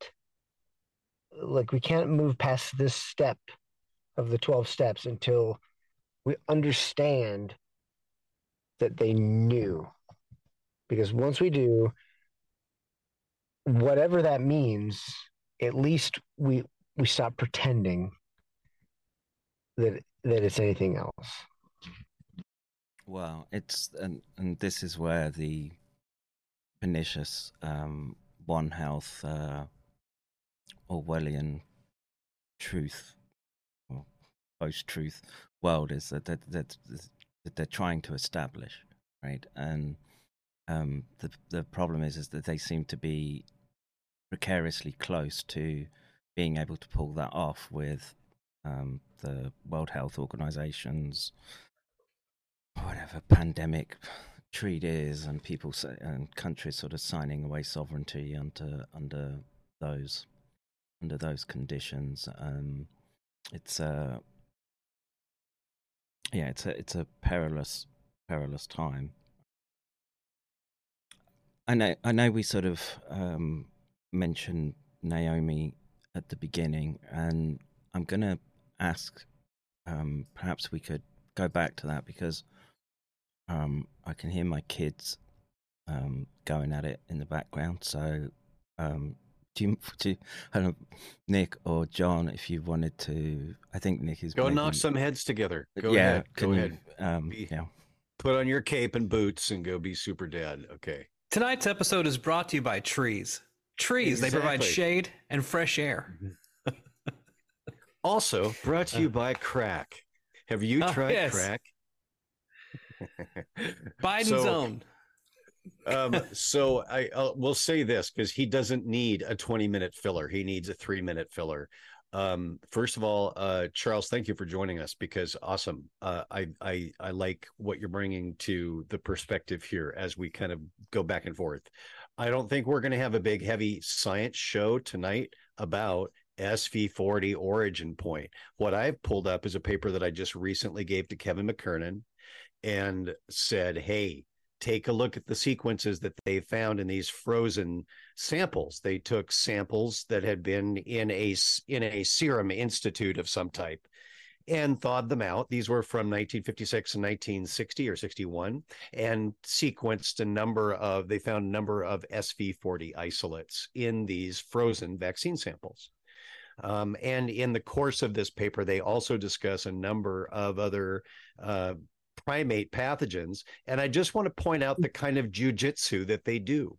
Right here, they say, apart from S, which stands for simian virus 40, a number of primate polyomaviruses have been isolated. JCV, which stands for John Cunningham virus, which is it leads to a horrible disease, and BKV are human viruses. But no, they're not. They're They're primate polyomaviruses, and they have shared genetics and homologies and things like that. So right here, they try to say, oh yeah, there's lots of primate germs in people. Now these are people germs because we found them in people. We found them in diseases in people.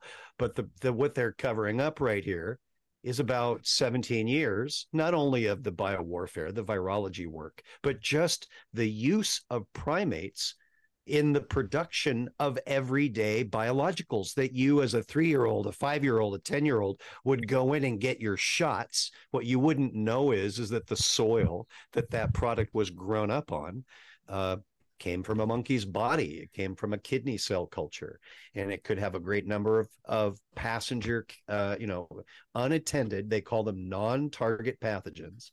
But coming back to Naomi had their fingers all up in this. Now think of Naomi as a folder, just like there's MK Ultra was not a single project. It was a whole portfolio of projects. MK Naomi was the same. Yep. Whereas Ultra dealt with what most people say, oh, LSD. Yes, LSD was a big focus in MK Ultra. There were a lot of other chemistry related activities.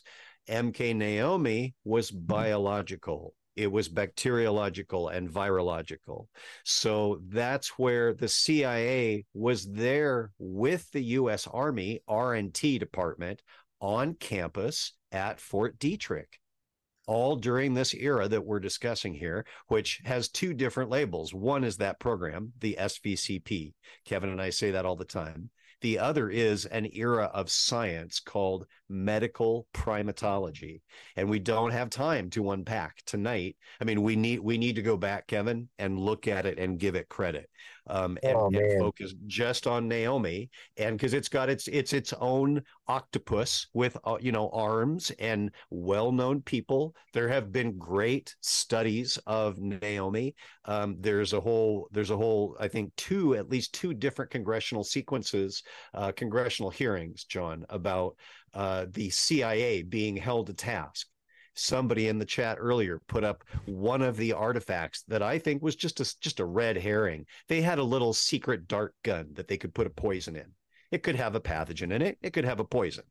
But that was one of the things that the CIA, sort of did a feigned confession about, in my opinion, at the 1973 hearings. And they said, oh, we confess we've got this dart gun. They didn't talk about crossing pathogens from animals into people and making weaponized cancers. They didn't bring any of that up. And they said, oh, we've got a couple of vials of shellfish poison, shellfish toxin. These were the red herrings that came out in those discussions. But that's what I'll say about MK Naomi tonight. There's a whole lot more about it. Yeah. Yeah. The way they reveal information, it's so bizarre. I saw the thing just a week or two ago, actually, that you were just talking about, that testimony where they admitted they had the gun. They handed it to the senator, right? Mm-hmm. They tell us everything that they do, and then they have, or maybe our people are just so stupid that for example, I sent a link to a former Navy pilot friend of mine, and it's how they use planes to make it snow. Yeah. And we've been doing this apparently in China since the 40s. Yeah, China was doing, but they chemtrail with iodine. It looks like stratospheric aerosolized injection. Yes, right. And think about how well that science must have developed over the last 40, 50 years. They had smoke screens they would use in the Navy. This is these are just practical, real science. In actuality right now that our world has.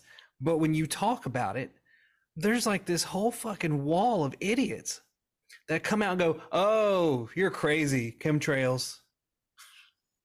That's why if someone says to you, conspiracy theorist, instead of I used to just respond with an insult. I would, there's no problem. I can come up with a counter insult, but instead I open up the 1967 regional, you know, the branch CIA agency memo. Yeah. And say, do you see where this entered our language, where the concept of just insulting somebody for bringing up some strange or difficult to approach evidence of something, that it's just much easier to insult them and ridicule them and diminish them and call them a conspiracy theorist? You're using it like a punchline. The CIA appreciates your help. You know, that's how I respond with that now. I actually used that same thing against a lawyer that asked me if I was a conspiracy theorist, and I said, well, actually, that term was coined by the CIA, but I'm just trying to ascertain fact. But now I'm more concerned about the coincidence theorists out there that think nothing happens ever. And the funny thing is that lawyer, that's a psychological phenomena called what? Denial. Confirmation bias. Yeah. And you've got to unpack that as a mechanism and help work around it, because you're right. There's a whole lot of knuckle draggers out there. There's a lot of people that are very two-dimensional, and there are a lot of other people. We're standing on the shoulders of some phenomenal people. We wouldn't be where we're at without the work of those people that came before us, like your interview with Judyth. You know, that kind of work is fantastic. But so anyway, sorry, please. You know, you look at the work that Judyth and the other kids were doing back for their science experiments. I mean, she was working with lab rats as a science experiment for her school. I have the old articles from papers where she talked about it. She was working on cancer in high school. Juxtapose that with what our kids are studying, right? You know, navel gazing, their gender, or I feel like we've dumbed down somewhere. We've gotten really stupid in the last 50 years. Because a couple of things, we don't like to fail. And we saw kids start to fail in what, the 70s? You know, not catastrophically, but as far as that whole, how are the Chinese doing? How are Indian kids doing? How are German kids doing? You know, we certainly weren't the sharpest tools in the shed for a while.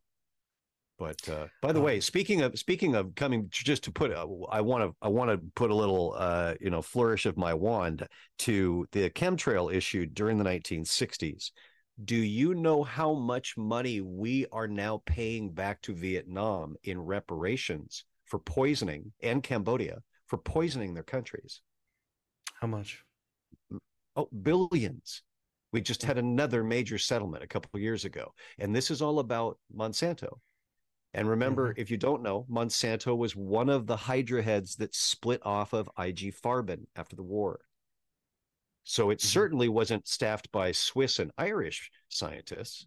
You know, it was full of German names. Yeah. And, you know, I think the companies that – it always seems to go back to Pfizer, Monsanto, and those douchebags. The company that manufactured the polio vaccine – and developed it, inevitably, I think, wound up back in Pfizer Bayer, and so if we take them out, we'll be getting rid of the people that got rid of that pushed on the SV40 and the polio virus. Well, we're doing I think grandchildren now. Yeah, so you know, it always keeps coming back to Pfizer. You know, another funny thing about Pfizer, so I work in production, television production, video, and stuff like that. About 15 years ago or so, maybe not even that long, Adobe products, you know, Adobe PDF Reader, After Effects, Photoshop, all that stuff. They stopped having Creative Suite, and they transitioned to a rental policy. It's so we used to be able to. Yeah, we used to be able to pay like $1,200, and we would buy the latest CS5, 6, whatever, Creative Suite, and we'd get all the apps, and we had them, right? You could install it on your main computer and your laptop, and you were good. They'd give you updates, but they weren't that often, and you could sort of plot and plan your business accordingly. And if you didn't want to update, you didn't have to. Then they changed it. They changed it to subscription only, and they added one or two features that you really did kind of want to have. And then all the plugins would only work with the new versions, and OS software like Mac OS would only work with it. So you really had no choice. And we bitched and moaned about that for years. Now, Shanmugasundaram is the CEO of Adobe. Mm-hmm. I'm butchering his name, but it's okay. He's also on the board of Pfizer. And I think he's there, not because he brings anything to the medical world, but because he knew how to transition people over to a rental model that they had to have. You mean like compulsory insurance? Compulsory insurance, compulsory vaccines. Sure. Never-ending boosters. Like, he understood and somehow went through and forced everyone to do it. So that's why he's on the board. Or I don't see any other reason why you would have sort of this technology engineer involved in Pfizer. And Adobe software in general leaves bugs in its software forever. We're dealing with a movie right now, and there's a bug where you can't export clips properly. Like, without taking, like, there's something called a LUT. You know what a LUT is? I don't. For video, I'm all Camtasia. Okay, I love Camtasia. But I'm a Photoshop guy. Yeah. Yeah, it's just like a color correction that's sort of baked in that you can change and turn off and on. You shoot your video, it's sort of flat and gray looking, and then you put a LUT on it and it brings out depth, and it gives you kind of cool looks. Think of it like an Instagram filter, but on steroids. I'm thinking of like curves and levels in Photoshop. Yeah. Yep. So there's a glitch in Adobe Premiere. I'm an Apple guy. So I don't use it unless I absolutely have to for the Premiere stuff, but I do use After Effects a lot. Anyway, it's just they don't fix certain things, and they'll say they fix them, and then they'll introduce new bugs. So for that guy to be involved in this vaccine, a lot of things are starting to make sense. Well, sorry, I Bill got a Gates tangent there. No, Bill Gates involved in anything to do with health. It's like because he can wear a sweater and rumple his hair and pontificate about global health. I started out being, because of Microsoft being very beneficial in business and technology for the most part, just helping people do their stuff and express information and catalog it in a way that we hadn't before, that was very archaic. It was on paper. And I liked what Microsoft did. Then I met some people who really were harsh critics of Bill Gates, and then his dad, who I didn't really knew nothing about. And for a long time, I was just I was like, oh no, you can't be mean to Bill. He, brought us Microsoft Windows. And, and little did I know at the time. So I'm coming around the corner, but yeah, I agree. He's another example of why in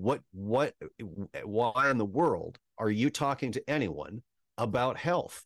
Because you can buy scientific opinion to help shape some horrible draconian nightmare that is a foregone conclusion of your eugenics. That's you talk about it openly. You can't help but steeple your fingers about it. We watched what you invested in as this whole thing went down. We saw what your returns were during the arc of the 3 years of the COVID event. So, and he bragged about it. So it's like, this is, we need to get him away from, and I think there's a lot of people pushing on these folks. But that was one at Adobe I wasn't aware of. Yeah. That when I saw that, I was like, are you kidding me? So we were talking about, like, how are we going to nail, this, put the nail in the coffin on this thing. As miserable as this is, I feel like we are getting more public awareness. Do you know what I mean? It seems like more people are avoiding any further boosters and starting to ask questions. Like, the average person, now you're still going to have these acolytes, but do you guys see that where you are? Like, people are waking up a little bit, or am I just deluding myself? Well, it's all anecdotal to some extent, but I think the data is showing that the uptake of vaccines has dropped precipitously. But then, you know, how many times do you have to convince people? What did we get through? 6 rounds, right? And then even the most sort of ardent believer is going to just start asking the most basic of questions, right? Which is, at what point does it stop? And you know, even in the best of cases, I imagine you're going to feel pretty cruddy for a few days, right? As it does its thing, in the best of cases, I should say. Yeah, it could be much worse.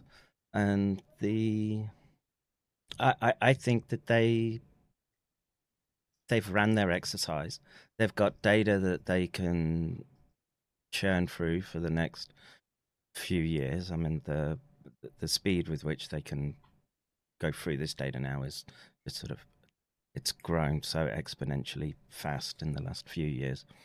And I just don't trust data. I think data is bullshit now. It's corrupted.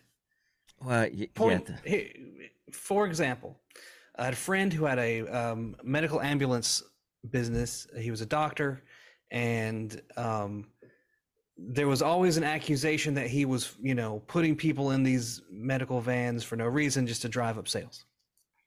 So I would see, he showed me the billing issues that they would run into. So they'd bill Medicare, Medicaid, whatever, and they would only get paid back like a third for most, you know, invoices. So the government would just randomly go, yeah, fuck you, we're not going to pay shit.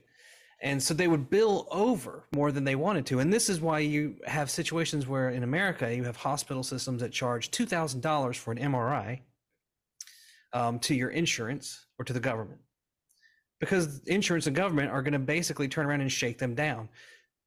If you bring cash to someone that has an MRI system, oh, it's $200, because they know that they're going to get paid fast. So when COVID comes along, hospital billing systems know they're going to be paid in full for that. Therefore, every patient that comes through there has COVID. And that drives the wrong data to say that people died from COVID when, you know, it was a motorcycle accident or an allergy to bullets or whatever actually killed the person. And then all of the data is corrupted, and a computer system or an algorithm isn't going to understand that we're all corrupt in some way or another, right? And that people will lie because COVID was just going to be paid for. And I haven't seen the data to confirm that hospitals were paid full amounts for what they billed, but I would be pretty confident based on what I've heard that COVID was a rare system that incentivized the deaths of people. Yeah. Do you know what I mean? Yeah. But that you were paid more if somebody died. If you were paid for them to live, we probably wouldn't have had a pandemic. Yeah. I think the US is a unique data point in that respect. I do, you know, there are still, like, the illness was there. The carnage was there in other places where there wasn't the financial inducements that were present in the US. And so it's a more complex picture than it just being money. Of course, it's a big factor, but you know, you have to hang on. Let me just deal with the kids again for a second. Hey, what's going on? Roll your eyes at me. I'll roll your little head down on the floor. It's nice to hear someone be chastised in Australian. It's Cockney. He's Cockney. Oh, I thought he was Australian. No, he has a colleague. There's a close colleague in the raccoon bunker who's an Australian. There we go. There's more than one. There's one that you have heard of him talk to. You may have heard, and he's got someone on one of his shows who's a South African who sounds almost like an Australian. It's kind of, it's a strange mix. But sorry, we're just putting a push pin in your. We're having an Anglophile. You're not Australian. My whole image of you is fucked up now. He's a Brit in Japan. I'm so confused. Okay. So, but you know, I guess my point is, like, if we know that there are elements to the data that are flawed. And then you know, you had the New England Journal of Medicine pushing out that they weren't going to focus on epidemiological evidence anymore. They wanted, you know, just data, right? They didn't want you to use your eyes and your ears to see and understand. Let's not look around. La la la la la la la. Yeah, let's not look right at what's happening around us. Let's just pretend everything's fine. And so now you have people fully reliant on data, and it is like idiocracy. Well, the computer said this. You know, and you're dealing with, now we know Bill Gates is a corrupted individual in multiple ways, and our PCR systems, I think I mentioned this to you, Kevin, maybe I didn't, I run my mouth about this a lot. PCR systems are no different than your Home Depot cash register. Sometimes they're going to return a wrong result. It's just based off of a database. It's like scanning a barcode. And I investigated these PCR systems, and they're Windows based. There is a I'm not saying every instance of it is incorrect, but there is a possibility for manipulation of data at the server level. That if you accept that this may be more of a biological warfare scenario than a standard random, oh, it's just a cold, you know, then you have to really start looking around and go, where else were we susceptible to manipulation? We didn't pay attention to it. Medications being sugar pills instead of actual antibiotics, hydroxychloroquine generic from China, possibly sugar pill instead of an actual usable medication. Maybe even you could put something bad in those drugs. You know, there's so many different vectors for how this could have been manipulated. We already knew, you know, like Jiki says, the 3-pill situation. People could have been treated with antibiotics, and they weren't. I think there was an effort to maximize damage, particularly at the outset, right? That there was, like I said, I'm convinced that there was the virus itself, but think about how fucking hard it is to get footage of anything in China, but suddenly we're getting all this footage of people falling down. Yeah, but now we have people keeling over left, right, and center. I know they did it in the White House. You know, China had implemented a mandatory vaccination policy in 2019 that took effect, I think, in December of 2019. And I've wondered if what we were seeing was actually their version of this. I've toyed with that idea myself, and you know, I think the evidence, it's not, you can't say it's knocked down, overwhelming, but there's too many indicators that it was circulating earlier than, you know, the World Health Organization and the Chinese authorities were saying. Now, you know, right. What I think may have been one of the more feasible scenarios is that, you know, maybe that shutdown around Fort Detrick in 2019, the mysterious flus or respiratory illnesses, I should say, in old care homes around that area. All those things need to be properly investigated or should be looked at very, very suspiciously right now. Like I say, all those vaping illnesses, I want all those bodies exhumed and those tissues re-examined under as objective condition as possible. And, you know, yeah, unplug the Ethernet cable from your PCR device and make sure that these we're going through and checking the veracity of this data, because if what we've seen is a, like I say, this manifestation of cliche, but next generation warfare, and the biological agents were a big factor of that, then yes, every nut and bolt comes under suspicion now until we can definitively say yes or no with respect to data points. And the right. The problem is that a lot of the dead, you know, the government paid for cremations, and that evidence has gone. Right, we don't have the literally it's gone up in smoke, and the how to I don't know at what level do you try to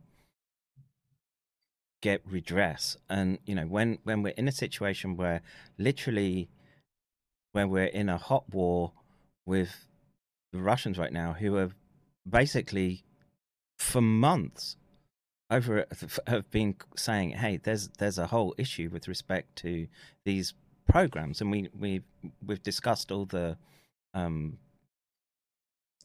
you know, the networks that are involved, and, you know, these quote unquote private organizations and CIA fronts that were operating out of Ukraine. All of that needs to be properly investigated, but it gets officially shut down, even though Russia is a permanent member on the UN Security Council. And right. I've watched the well, there weren't hearings, but you know, Russia basically called for official meetings to raise these issues, and you know what I would consider the networks of the Western corporate world that we're probably dealing with have shut everything down, and we're now at that point of contestation, and we don't know which way it's going to go. And my concern right now is just that perhaps they're feeling the heat a little bit, that they will go to the most extreme levels to try to cover up what has taken place. And, you know, right. Charles's work and in just nailing the individuals, the networks, the getting on top of the molecular biology, pointing, you know, finding all this stuff in SARS, which points to biological warfare as a primary driver. I don't know. Well, there's that part where you look at it, we're like, okay, we have countries, but I don't think the war is between countries. It's between, like we described it the other night, we had this pretty great space as a multinational collection of assholes or coalition of assholes that are just sort of acting on their own accord to just destroy us with every method possible, lawfare, economic warfare, which is a George Soros thing, you know, but he's not the only one. And then, you know, every system that it's sort of like we've created this global system where we make all our medications in China and India, a few other places, but predominantly out of China. And now we're having to pay for that. We saved a few dollars per bottle. And you know, there was this incredible story in 2017 or 2018 where the FDA sent someone to inspect a facility in China, and they were held hostage by the guy that ran the factory. No shit. Yeah. Wow. That shit happened. I mean, if that shouldn't have been a warning, I don't, you know, you'll look it up and you'll be like, that did happen. Well, you know, and there's another layer of complexity that comes in here, which is this, you know, where I ride my hobby horse in, which is the this leveraging of disease pathologies that most people conceptually just struggle with, which is this prion or the weaponization of prion mechanisms. And the problem I have right now is that everything that I see keeps pointing in that direction, because it's the ultimate obfuscation with respect to your agent, because you could have something like SARS, which is, it's, you know, if you generally, the data's in that if you're healthy, you're gonna have generally gonna be okay, right? The minus the sort of long hauler type conditions, but which I would argue those conditions are the emergence of these protein misfolding cascades in a chronically inflamed environment. And my concern is that they've cottoned on how to reliably induce those effects, and they've sort of swung for the bleachers, if you like, in trying to implement it. And you know, I can't remember which paper I was looking at, and I might have been doing it with Charles, where you know they're talking about it in the, you know, public biowarfare literature, which is the concern that, oh, they can develop something that's transmissible like a cold, but leads to this, the prion cascades that I think we're seeing now. Couple that with a new way of having the body, you know, the therapeutics, meaning the gene transfections, where you're making the body express these amyloidogenic peptides at this very fundamental level, right? So rather, it would be bad enough that you would be exposing yourself just to say the peptide via like an injection, but when you go and get the cell to start making these amyloidogenic peptides, that has a whole cascade within the cytoplasm, within the nucleus, that we're still, I would say, in the public domain, still sort of scratching the surface of it and trying to understand.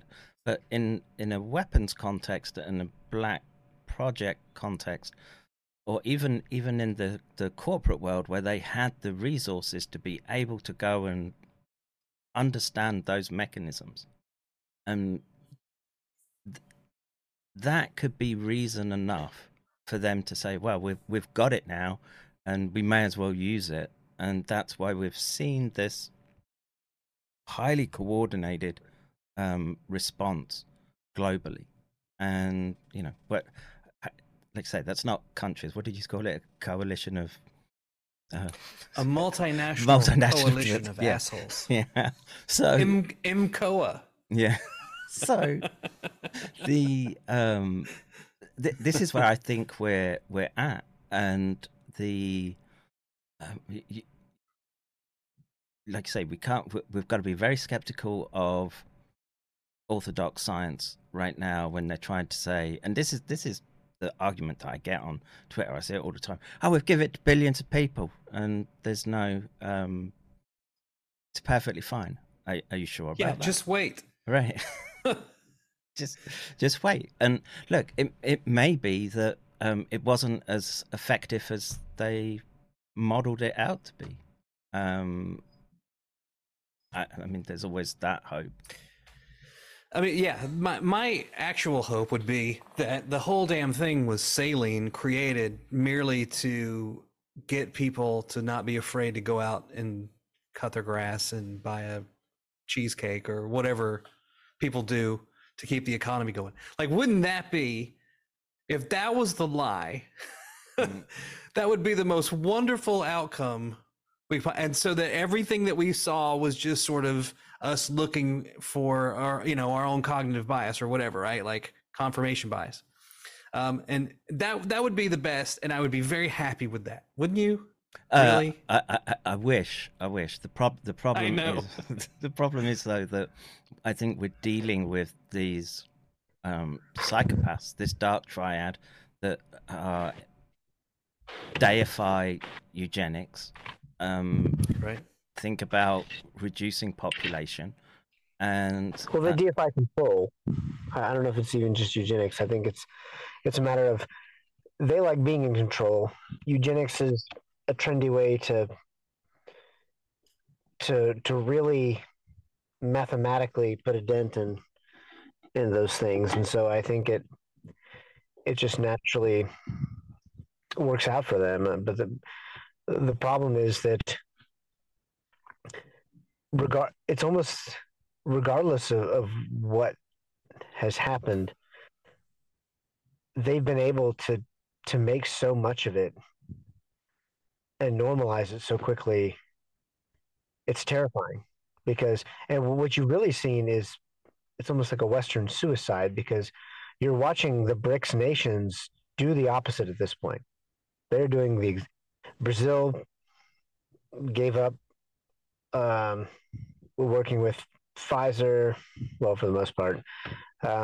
Russia did its own thing. China did its own thing, and especially India. The fact that India has, well, that tells me a lot. It tells me that they see that, for whatever reason, the West is involved in this, and they don't want any part of whatever this is.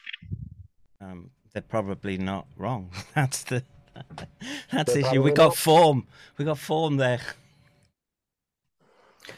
So the way to fight this, you know, I think it's pretty obvious that we're involved in a psychological operation. The United States and the people of it subjected to a huge psyop. The whole safe and effective thing, the $13 billion HHS was just flooding the world with to propagandize everything about this so that it was safe and effective, driven over and over again. All our radio stations had it.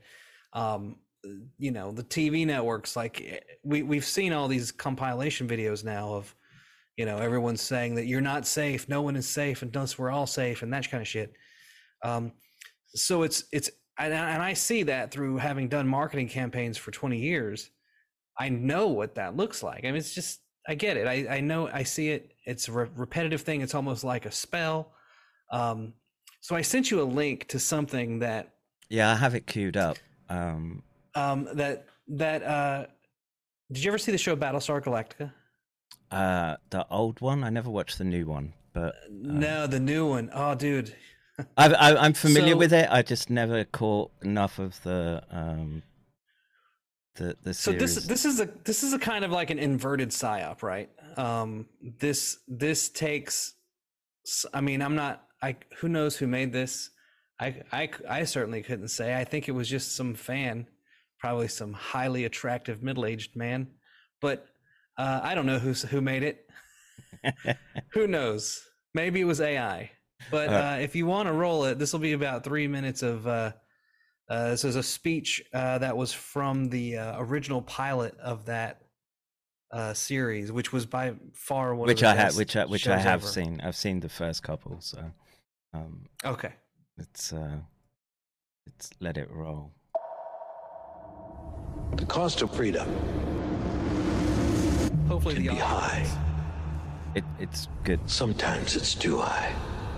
Why are we as a... Well, you know what? I'll just... I'll share my screen. We have the technology, right? Genius. Yeah. Remember to tick the box to share sound. Yeah. Good reminder. Stop share. Screen, share sound. All right. And it's a shame Rumble doesn't do full screen. But we'll do our best. All right, so... The cost of freedom can be high. Sometimes it's too high. Why are we as a people we're saving? Did you have to move to Vancouver? Did you work from California? We still commit murder because of greed, spite, jealousy. I can't hear you now. And we still... I didn't actually work on the show. All of our sins. Oh, we can hear you talking in the background, guys. We're going to learn about how the vaccine is unless we start giving it. We're not watching anything, Kevin. I'm not sure. Did you present to? You didn't present to Zoom. You're just showing on the stream. I'm sorry, we're interrupting. Oh, sorry. Yeah, I'm sorry. I didn't. My screen lit up, so I assumed it was sharing. Sorry. I'll rewind it back. Dear Mrs. McCare. And as much as he'd like to, we don't want Kevin to join the audio-visual club. I can hear the kids going at it again, so I'll play this, and it might be a good point at which to wrap it up. So hopefully now you can see it and hear it. The cost of freedom. Copy that. Can be high. Sometimes it's too high. Why are we as a people we're saving? We still commit murder because of greed, spite, jealousy. And we still visit all of our sins upon our children. We're never going to learn about how safe the vaccine is unless we start giving it. We refuse to accept the responsibility for anything that we've done. We are authoring legislation that will abolish the personal belief exemption that currently allows children who have not received the required vaccinations needed to protect the public health to enroll into our schools. We decided to play God, create life. One of the things we're exploring is, like, why don't we just mutate ourselves? When that life turned against us, we comforted ourselves in the knowledge that it really wasn't our fault. Not really. You cannot play God, then wash your hands of the things that you've created. How can you do this? How can you look into the eyes of a pregnant woman and tell her that this experimental product is safe? Sooner or later, the day comes when you can't hide from the things that you've done anymore. Miscarriages increased by 300%, almost 300% increase in cancer, neurological issues which would affect our pilots, over 1,000% increase. 71% of new cases are in the fully vaxxed, and 60% of hospitalizations are in the fully vaxxed. The National Institutes of Health have 180 at least open cases on fraud, grant fraud. Also, the FBI, they say, working on 1,000 cases related to China and grant fraud, possibly with China targeting these researchers. According to the regulations, people who receive royalties are not required to divulge them, even on their financial statement, according to the Buy-Dole Act. Our soldiers are being experimented on, injured, and sometimes possibly killed. This is corruption at the highest level. It's not a time to say I'm sorry. It's a time to put these bastards in jail. An attack against our home is underway. How, why, doesn't really matter now. What does matter is that, as of this moment, we are at war.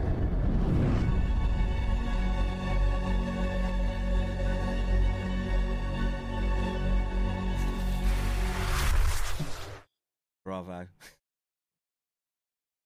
I love that cantankerous old dude from Canada. He's from the UK originally. He's brilliant. It put these bastards in jail. I love him. He's so awesome. Fantastic. But you know what? I think that this just frames the fight, right? Mm-hmm. And you know, I think I'm sandboxed to the world. After a full year of putting out content like this, I have 304 Rumble followers. But there you go, folks. I've got 1,300 and nice.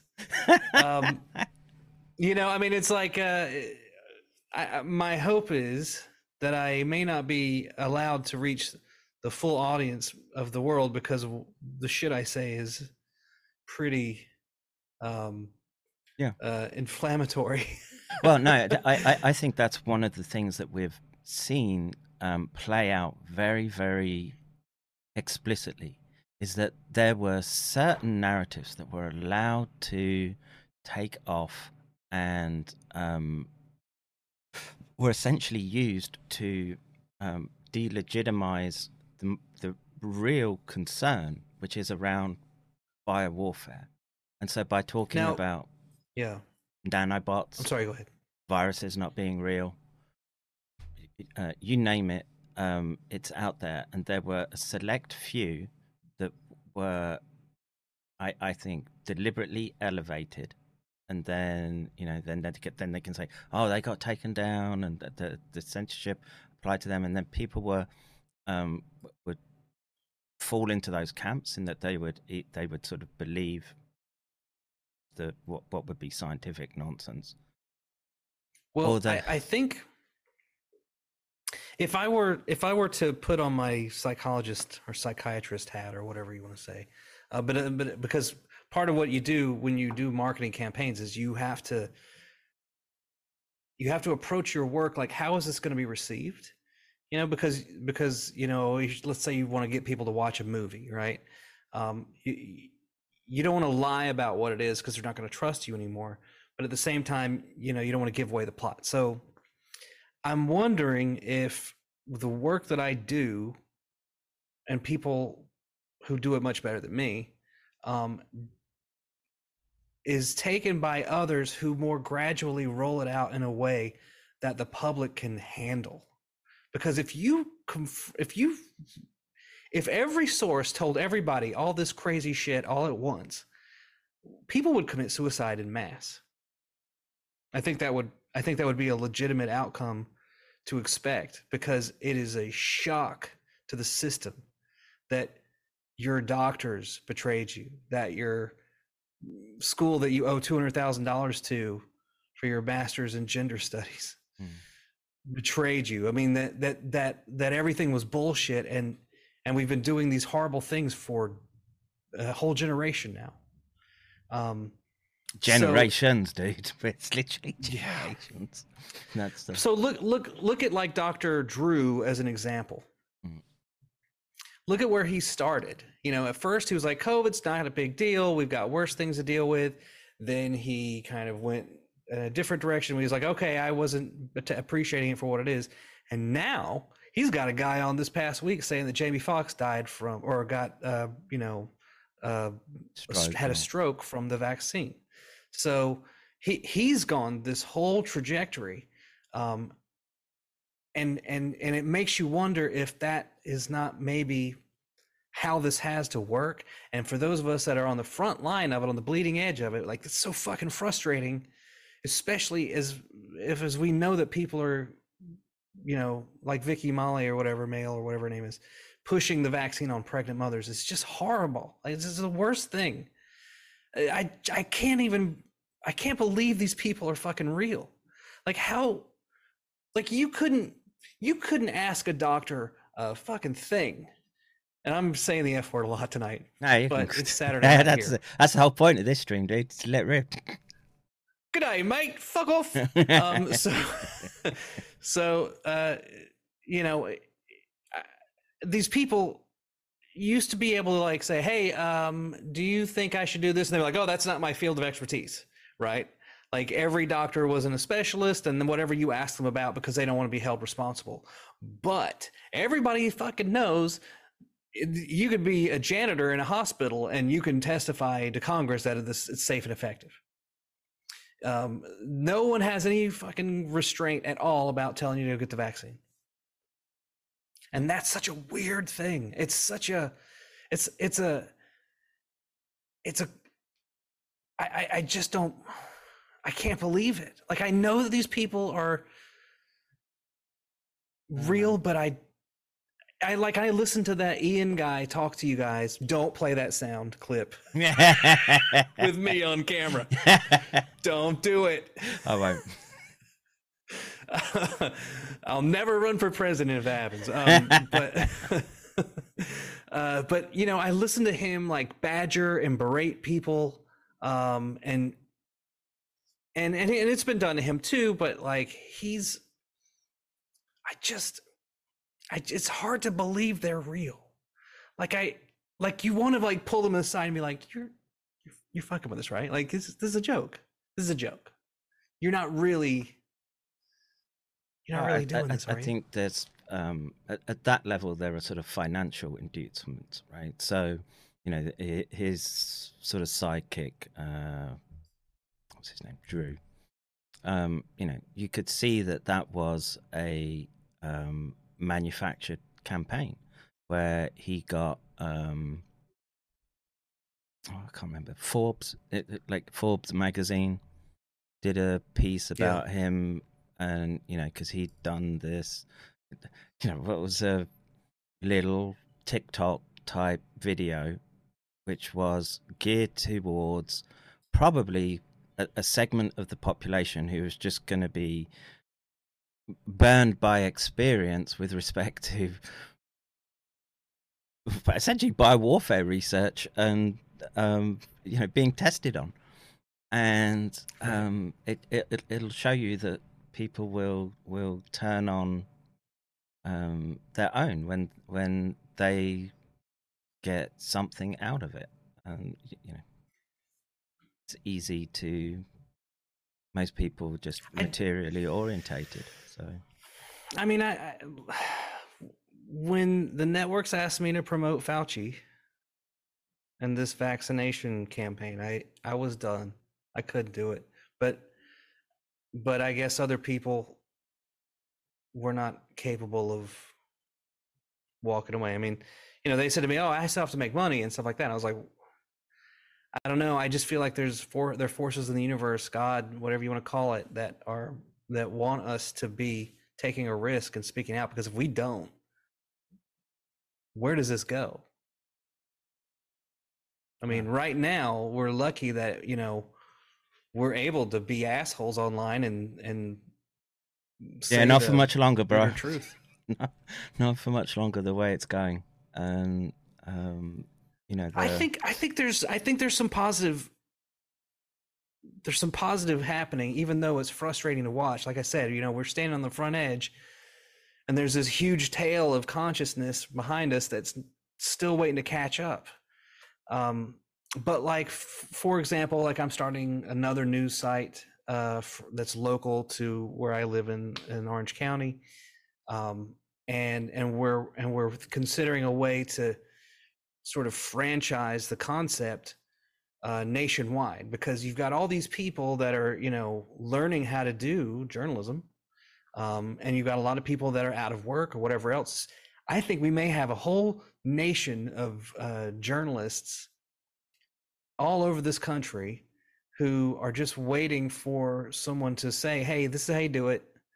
This is how you do your ad sales. We've already got the template made up. We've got the, you know, RSS feeds that will give you like supplemental content so it doesn't look like a dead page. You just have to go to like your city council, you know, meetings and just document some things, and you'll find these stories." So that's what I'm working on, and that is journalism. If we can get it back, especially at the local level, start holding all these people accountable as they begin their careers. I don't know. I'm hoping this is going to work out. I was watching, I'd seen the clip before, and it was this LA police officer, and it looks 90s type footage. And mm-hmm. he was basically, it was a meeting of, well, the head of the CIA at the time, some senators, and whole room of people. And this guy was like, I'm here to testify that the CIA were running drugs into and selling drugs in LA County and nationwide. He names all the programs, etc. And so you kind of sort of want to wind it back to where, you know, and of course he didn't have an easy time of it. It was like 18 years of bashing his head against the wall, but you know that he got that sort of breakthrough moment, and there was a sort of community of people there hanging on his every word, because they realized that there was something terribly wrong. And these, yeah, I think you know, that's one avenue out of this is to sort of empower the local communities to start saying, yeah, who are the ones that are pushing through the policies? Who are the ones that are enforcing it? Let's and start holding them accountable. And you know, there's a, you know, I don't know about the sort of U.S., but you know, sort of under like common law and sovereign law in like the U.K., you can start holding the person responsible inside the organization, right? So rather than trying to fight, I don't know, Pfizer, whoever your contact suddenly becomes when you're making a complaint, you start taking them to court, and you start bringing right. legal actions against those people, and saying and doing it that way. And maybe that's another avenue. I don't know if Nick and Charles have been quiet in the background as we've been gassing away if they've got. By the way, Charles, I didn't realize who you were. It's nice to meet you.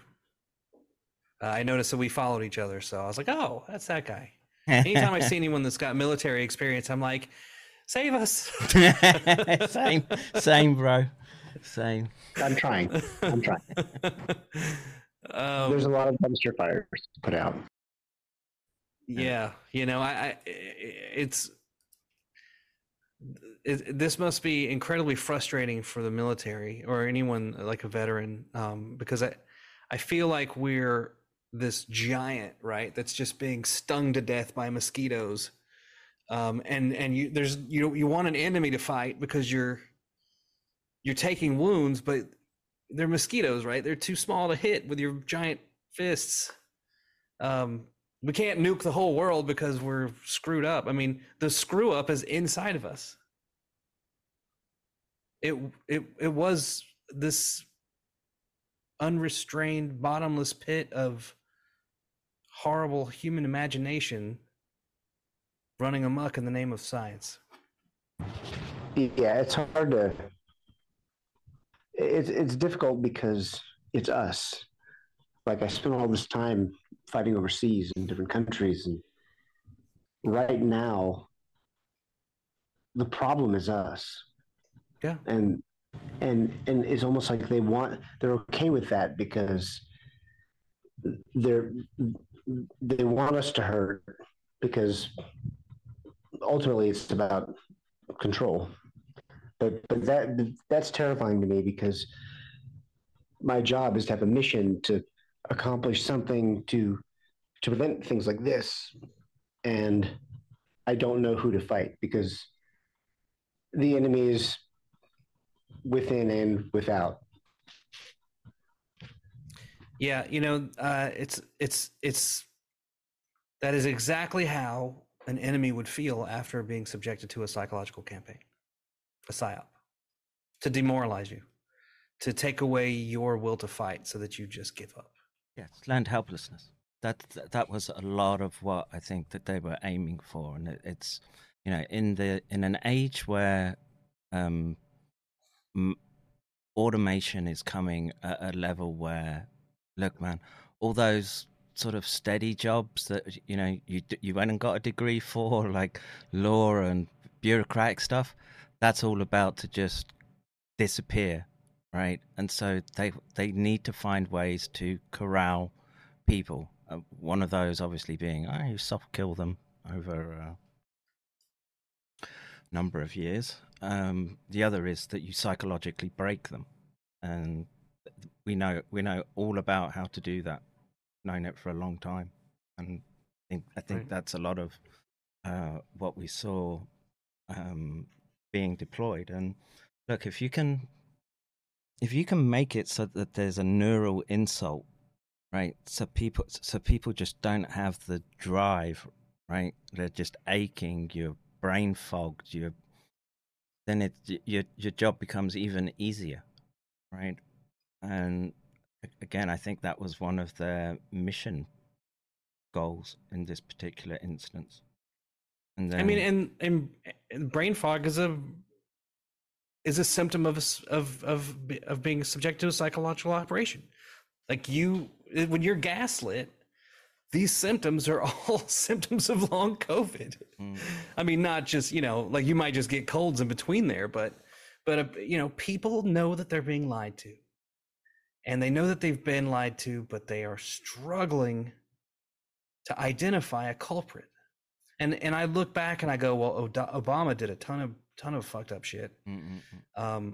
He was a really bad guy. But then you go and look at Bush, the Clintons, and then, you know, if we're honest, there was some bad stuff that went down under Reagan too. Maybe like the seeds for a lot of this started under Reagan. Well, you know, like his first act bringing on Rumsfeld, who froze the head of the FDA and, you know, rolled out aspartame over the rejections of whatever, and then, you know, the stuff that he did with the vaccinations and what was it, 86 or 89 or 88 or something like that. Yeah. Took away all responsibility and liability. The Buy Doyle Act. That was 86. Yeah, and 86. The Bay Doyle Act was like 81. So I'm familiar with that act. What's the Bay Doyle Act? It kind of incentivized Doyle Act.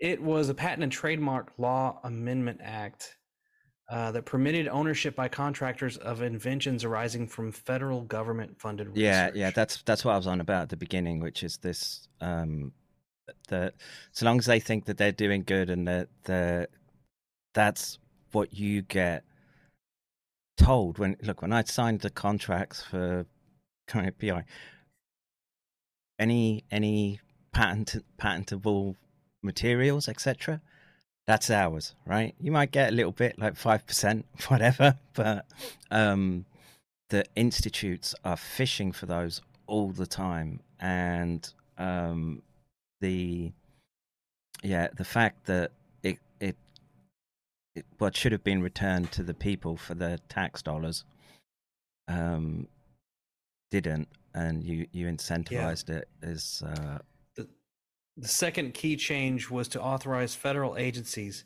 to grant exclusive licenses to inventions owned by the federal government, like your coronavirus patents that the CDC has, things like that, or the patents for a test that look for specific genetic markers.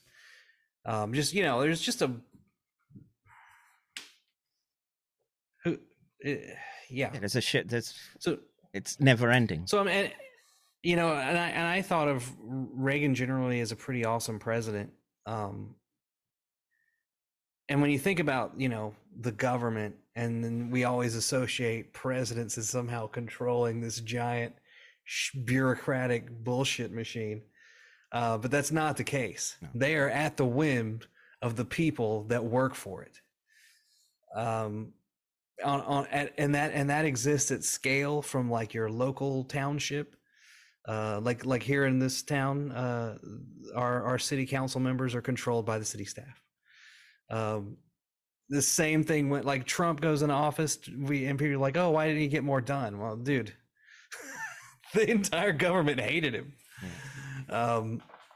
You know, Obama planted a lot of seeds within the federal government to just poison pill everything that anyone that came after would do.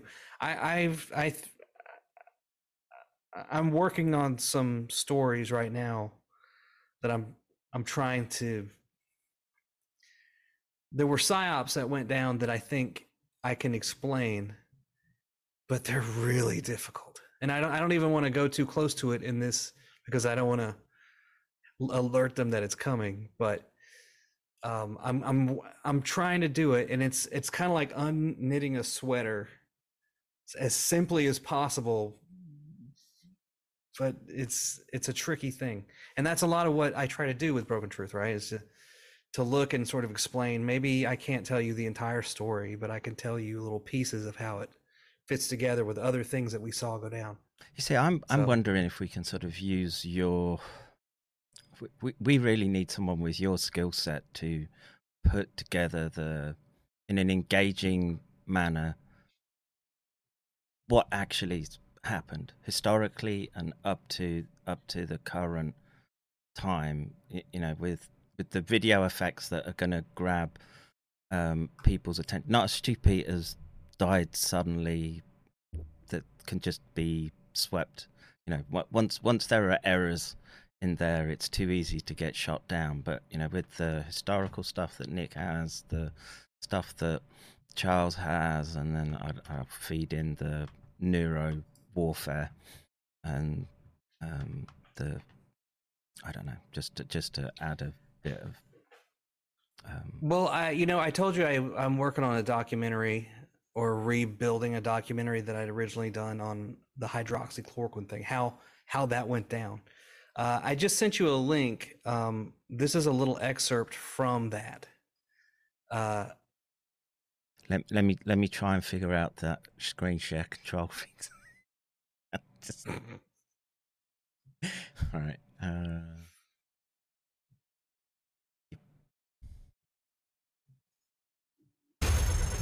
Breaking news this morning. A new study shows, and this is an expansive study, that the anti-malaria drug that the president touted repeatedly. The largest study to date of its kind.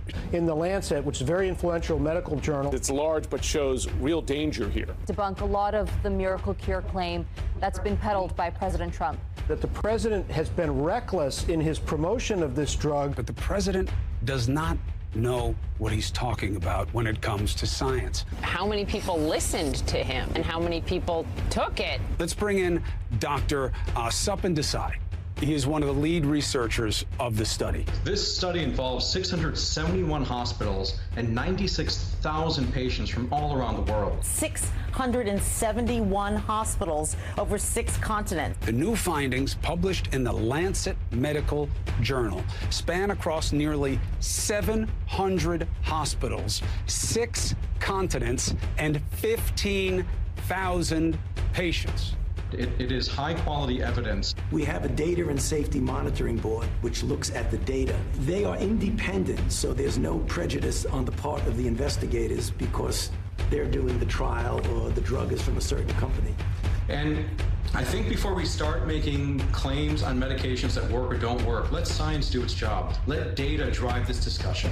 I think the off-label use of these medications in hospitalized patients with COVID should immediately stop. The president ought to stop taking it too.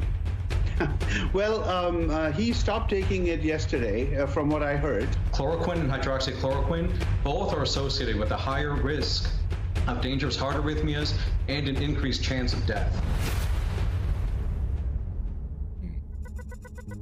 An influential article which found the drug hydroxychloroquine increased the risk of death in COVID-19 patients was retracted on Thursday. It was all fake. Surgisphere has just a handful of employees. One is an adult content model, yes, and another one writes science fiction for a living. And its implications led several other COVID-19 studies to be halted. This study had, of course, triggered the suspension of HCQ clinical trials around the world. Said the WHO suspended the trials because of this study that was published in The Lancet. Used alone or with a macro light, they estimated a higher mortality rate. The Lancet and New England Journal of Medicine were party to, as was Dr. Fauci was, they spiked the use of hydroxychloroquine. Dr. Fauci himself basically declared the drug a lost cause, and yet a deafening silence from Dr. Fauci today. But this is medical fraud for political purpose. Where are the mea culpas from Dr. Fauci, from all these medical journalists, from all of these media types who gleefully proclaimed this drug is dead?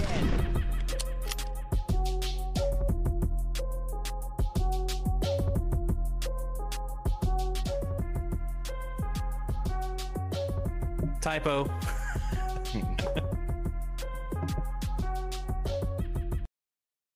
Yeah.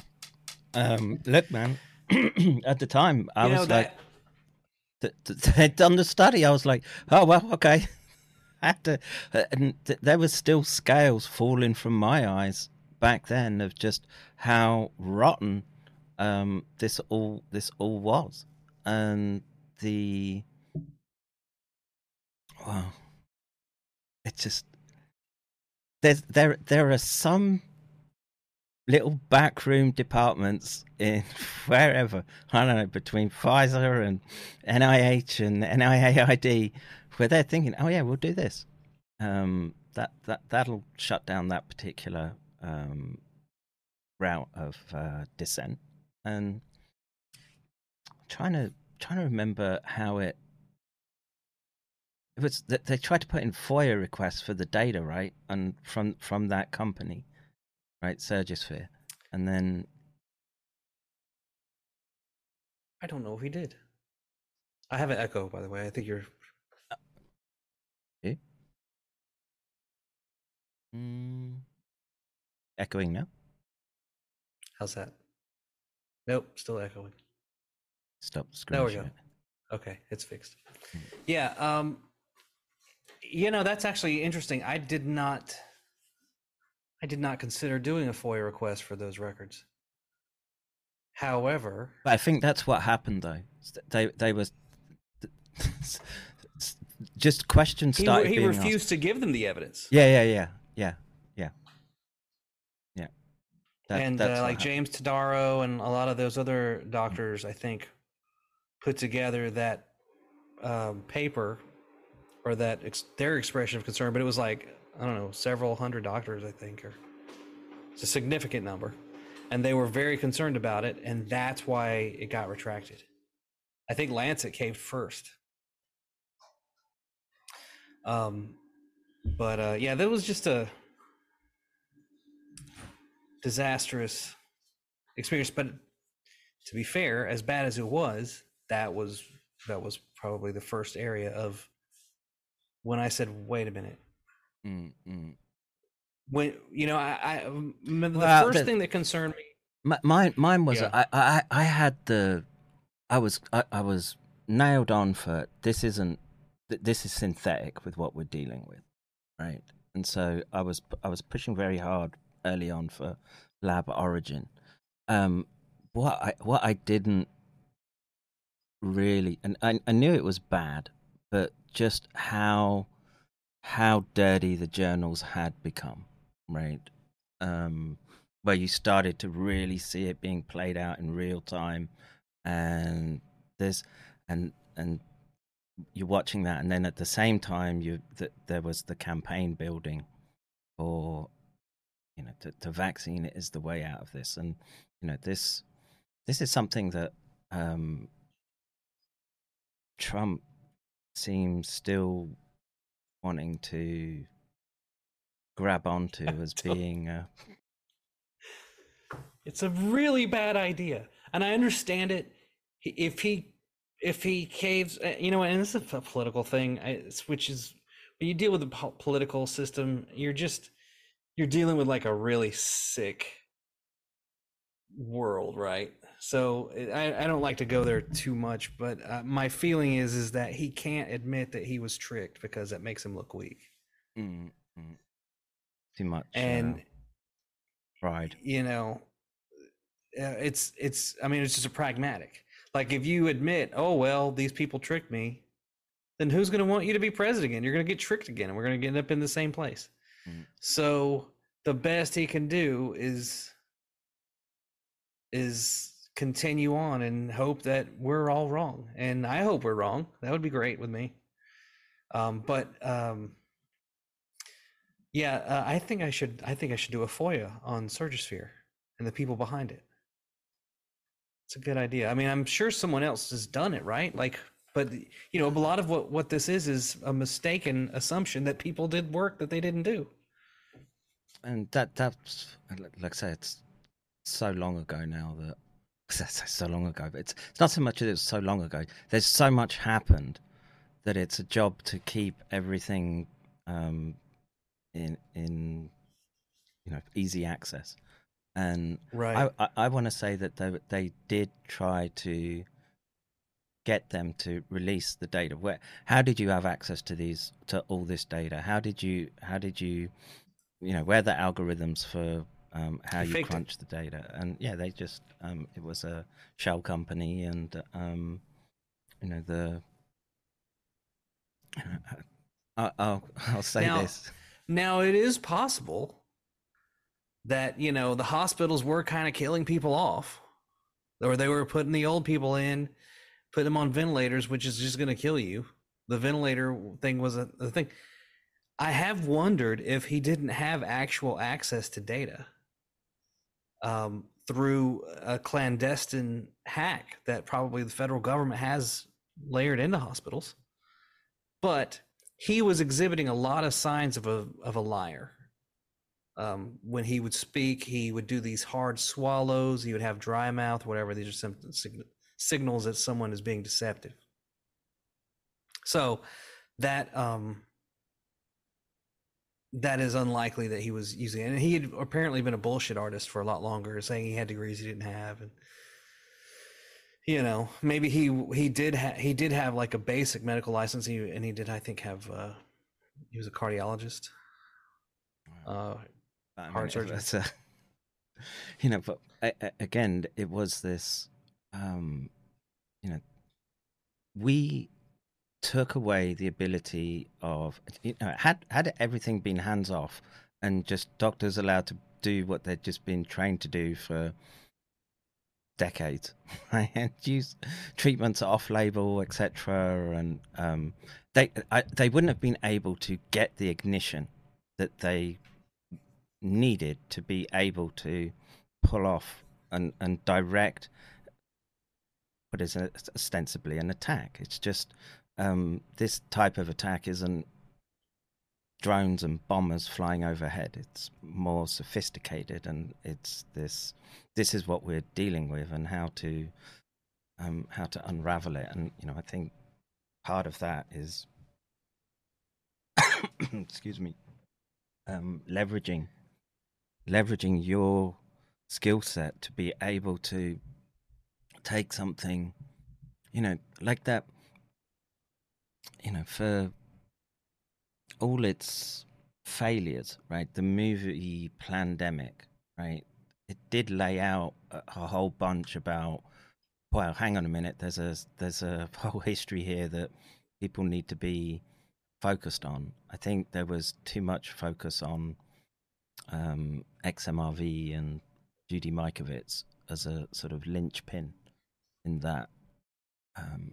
Yeah, I agree. And you know, when that first came out, and I was in 2020, it was suggested to me that I get in touch with Judy, and I said at the time, I was like, no, her situation is too radioactive. If I try to tell the story using her, my feeling is that I'm going to turn off a lot of the people I'm trying to reach. She speaks to the audience that wants to hear that message. And now I say this, I have apologized to her personally for that, because I realize now a lot of what she went through was terrible. I mean, all of it. And it was part of this whole thing. But at the time, I just wasn't ready to admit that Fauci was a piece of shit. Well, my issue with her was the woe is me story or aspect of it, right? Rather than trying to deal with it at a using science, she's it dramatized it. Yeah. And yeah, I mean, look, like they did lock her up, didn't charge her with anything, right? Isn't that what they were saying, that she had been arrested? Yeah, fuck it. I've been in cells loads of times, bro. Just and charged with shit. So I mean, that story when it came out, like that I'd watched half of the movie, and then it took me like another 2 years to watch the other half. Mm-hmm. And the ironic thing was that I'd made my own documentary in the meantime, not knowing the rest of it. But now I have a better perspective, and I'm kind of eager to see the new Plandemic 3 or whatever. Mickey Wills has an amazing narrative voice. It's very sensitive and. Everything he says just makes you feel wonderful when you hear it, not so much with my work, but, that Surgisphere thing though, that was an eye opener for me. That was when I started like going to Indian, researchers and PhDs and doctors and starting to ask them like, look, what's up with this hydroxychloroquine? And then they would tell me like, it probably works great, but it's political, so we can't use it. Researchers told one researcher I was connected with said, "Don't quote me on anything," and he said, "Oh, it works fine. We're not allowed to investigate it." He's like, "I want to have work in the future, so I'm not going to talk about it." Mm. And so this past week, I did a story on France, and specifically how they knew to change the classification of hydroxychloroquine. It was an over-the-counter drug. They reclassified it to be prescription only, and no renewals without official like confirmation. October of 2019, and it was their version of the FDA that did it. And I just was like, if you want to find out who might have had a heads up that this biological attack was coming, let's look at France. Why did they know to do this? Why did this little drug that nobody cared about suddenly, months before this world-changing pandemic, where that drug becomes something people want? And my suspicion was it was just like masks. When Fauci testified that they restricted and said masks, they said masks didn't work, so that people wouldn't wear them. And now granted, they don't work. But he said we didn't want the people to have access to masks that the healthcare workers needed. So they lied. Yeah. And that was another thing that was sort of at the beginning I was talking about, which is just like, if there's something come out of a laboratory, cause I'm trained to work with primates in BSL 3 and 4, right? That there are SOPs that you have which would just kick into place that didn't emerge at the time, but we can see a fingerprint of much earlier in the September window, and that comes from that cell phone data around the institute itself, and you can see that there probably was a shutdown. People were just monitored or told to stay in place, and then you wait to see if you develop an illness, and then they'll start trying to do the transmission chain, etc., and get ahead of it. And like I said, we didn't see any of that. And in my training it's just you should mitigate as much as possible in that type of environment. And when they were not doing that, I was just like, oh, hang on a minute, this just isn't making any sense right now. And you know, probably the paper mask isn't going to do much with a highly aerosol transmissible agent like SARS. They might have cut down a little bit on droplet transmission, etc. And but you know, that's a temporary measure that should have just been common sense, like stop travel as soon as we were, and none of those things kicked into place.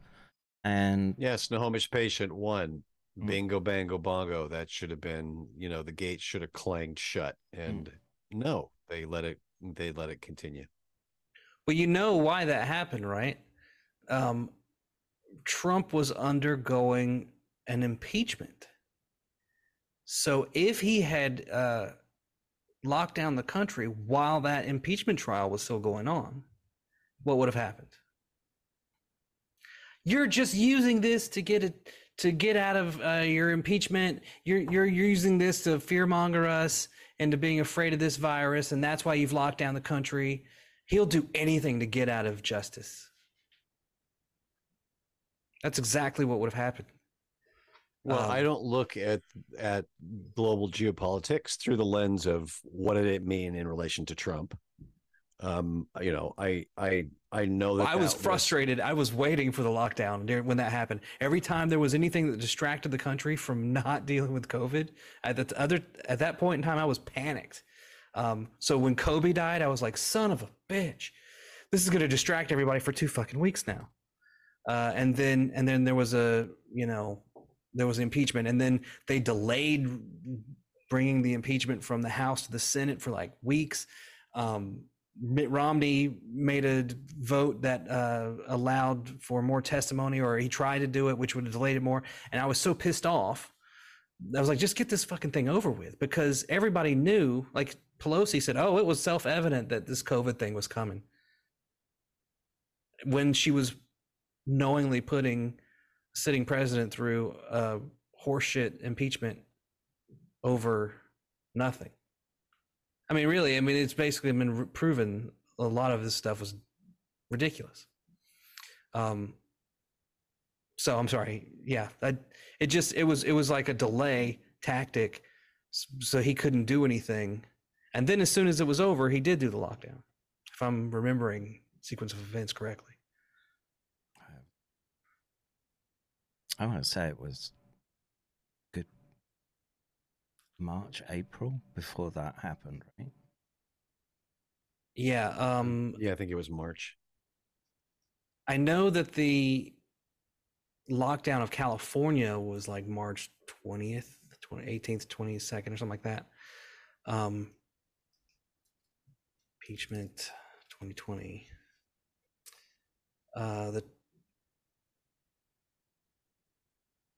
Let's see, the House finished its, let's say they started it on December 18th, 2019. And then, let's see, February 5th, he was acquitted on both counts by the Senate. And then that was that. And then when did Kobe die? Kobe died like January 25th. Apparently got impeached for talking to Zelensky. Not true. There was some weird stuff around that whole thing. You know, if you consider like just talking to someone, right, suddenly a crime. I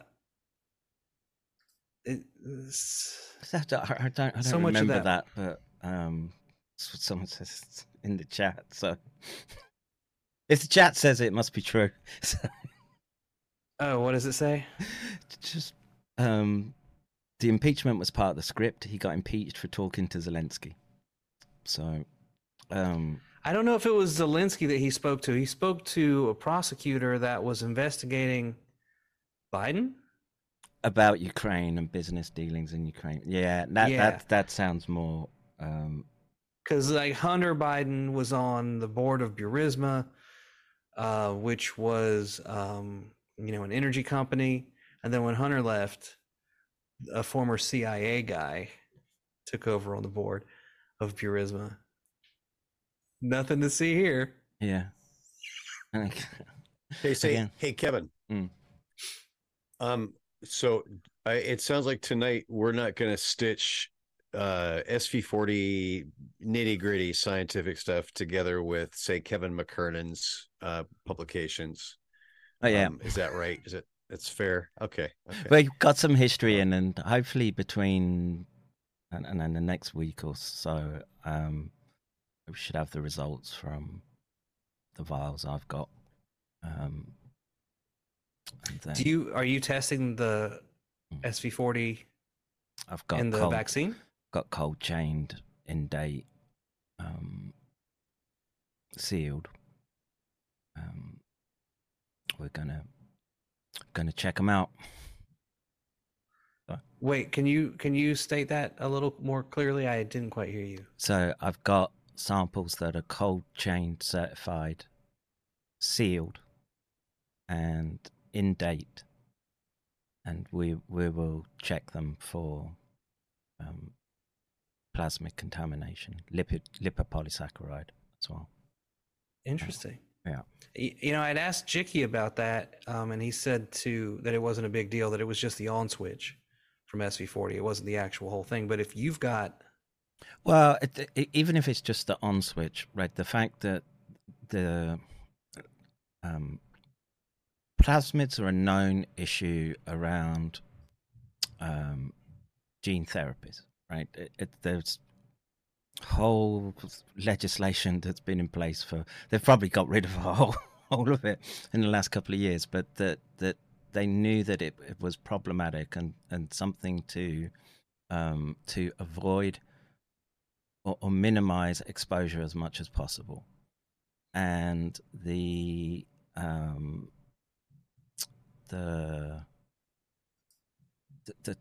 question is, well, if you've got a promoter on it, well, okay, what's it promoting? Well, if it's promoting the spike protein, and the spike protein is all sorts of toxic in many different ways, but that's problematic in and of itself. There's the issue of the plasmid being taken up by bacteria in your biome, and that suddenly becoming a chronic source of spike protein. There's many potential biological unwanted effects that could emerge from that, and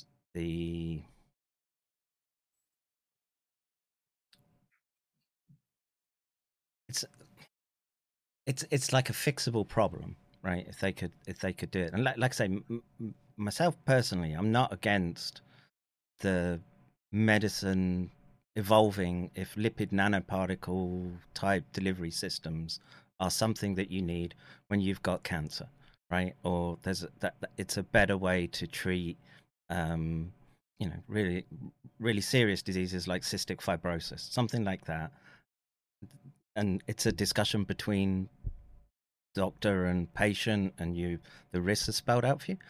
I'm okay with it. It's when they mandate it and force it on people when the standards are just not there. We've seen what a shit show everything was for the last 3 years, and right. It's producing. It's the expression products are something that fall directly into biowarfare classification. That's where the problem lies here, and maybe we'll test the samples and they'll be perfectly fine. I don't know yet. Are you taking samples from each manufacturer, or multiple? From one? I've got samples from each manufacturer that we can test, but I've only got one brand which is sealed and cold chained and Indeed.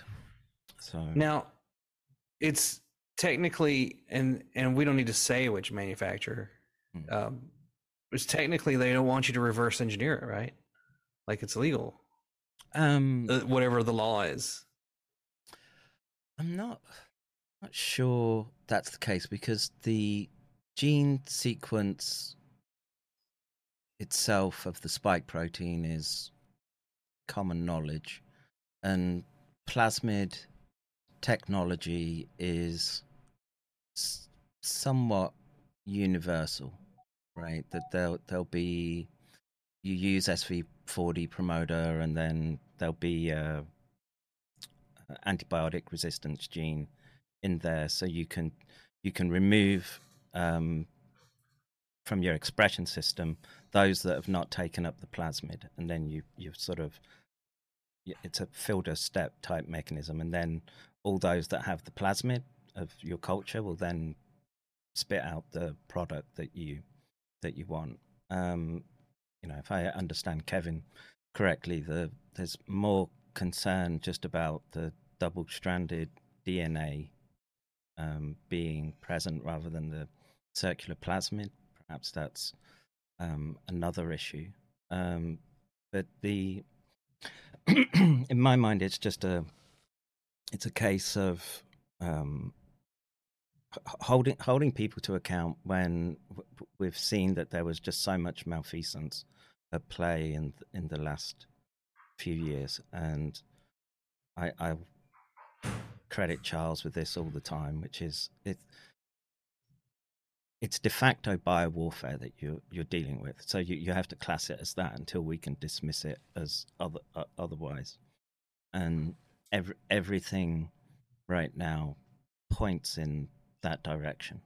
And, you know, what their end goal was, I don't know. I'm tending to be in agreement with Nick that it's some sort of Club of Rome fetish for population management, and you know, there's the Mark Kulak. You know, he was the one that came up with that. Right now, but there was the chance for them to do a degree of testing across as diverse as population as probably there's ever going to be, and so they went hell for leather in that respect to build out their intellectual property portfolios even more.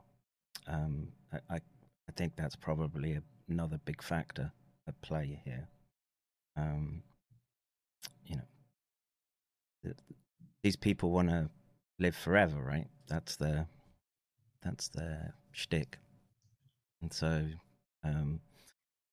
if they can, you know, there's only so many wars where they can harvest organs from, right? And so they're hoping that medicine and advances in that domain are going to give them the, I don't know, eternal youth, I guess. I don't know. Again, it's just a case of so many overlapping goals, and that you can see from their perspective why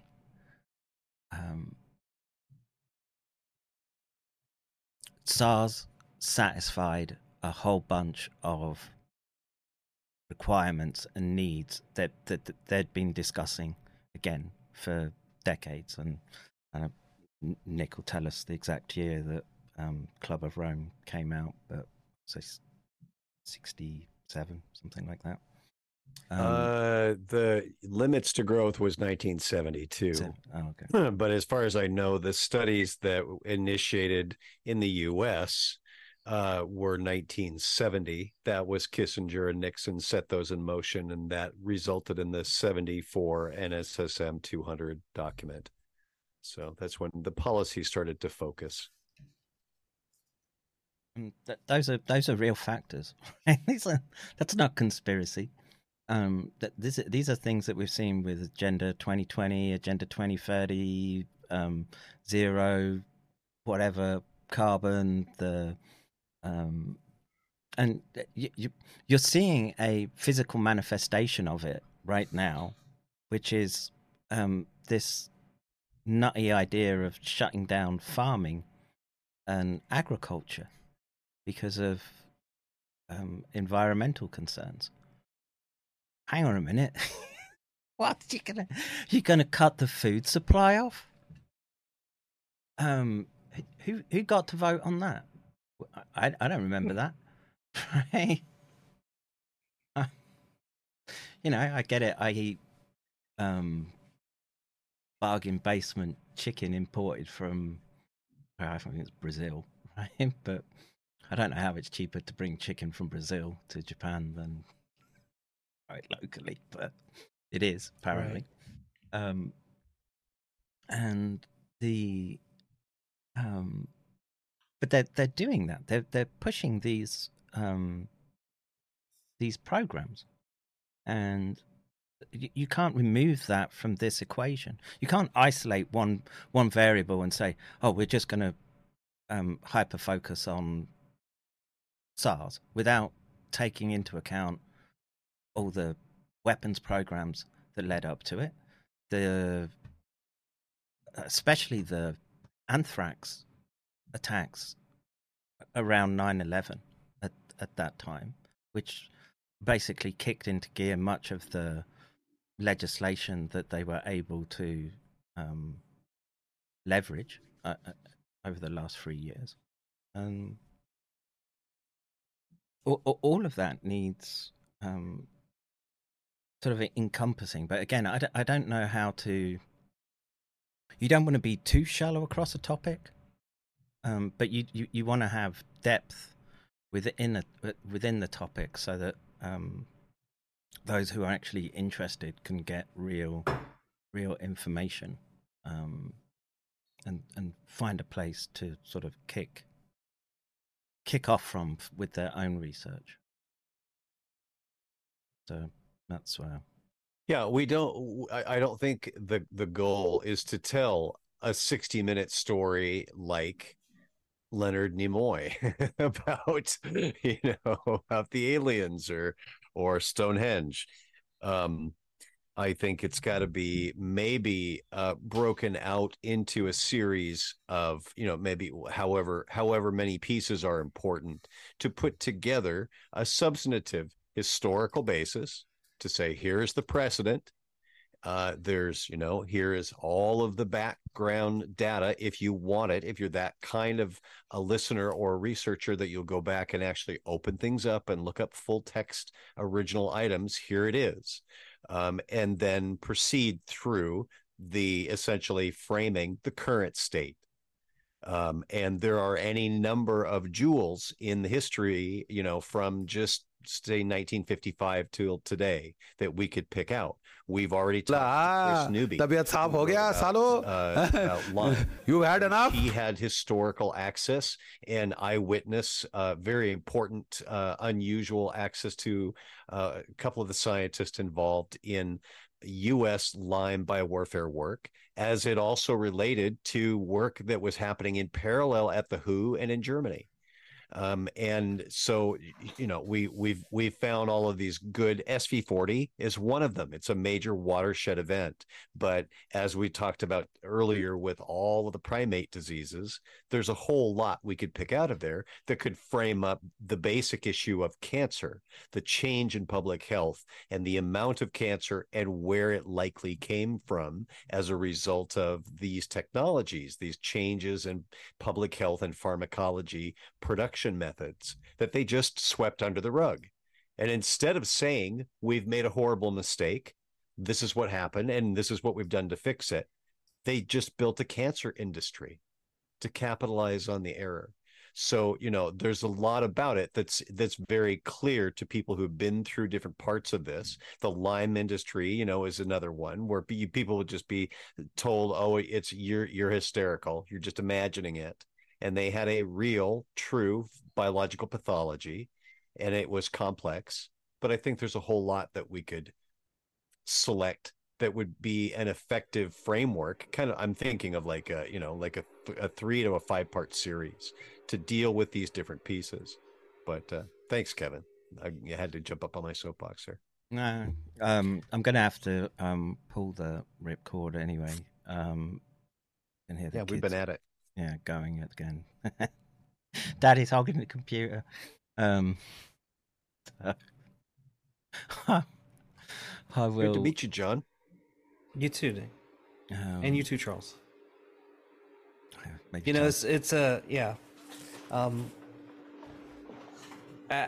I like to do laser videos and lightsabers and fucking spaceships and shit like that. I didn't want to make documentaries. I hated documentaries. But yeah, I seem to be getting led down that path, at least for right now. For other things too. But maybe it's just we need that sort of last, push.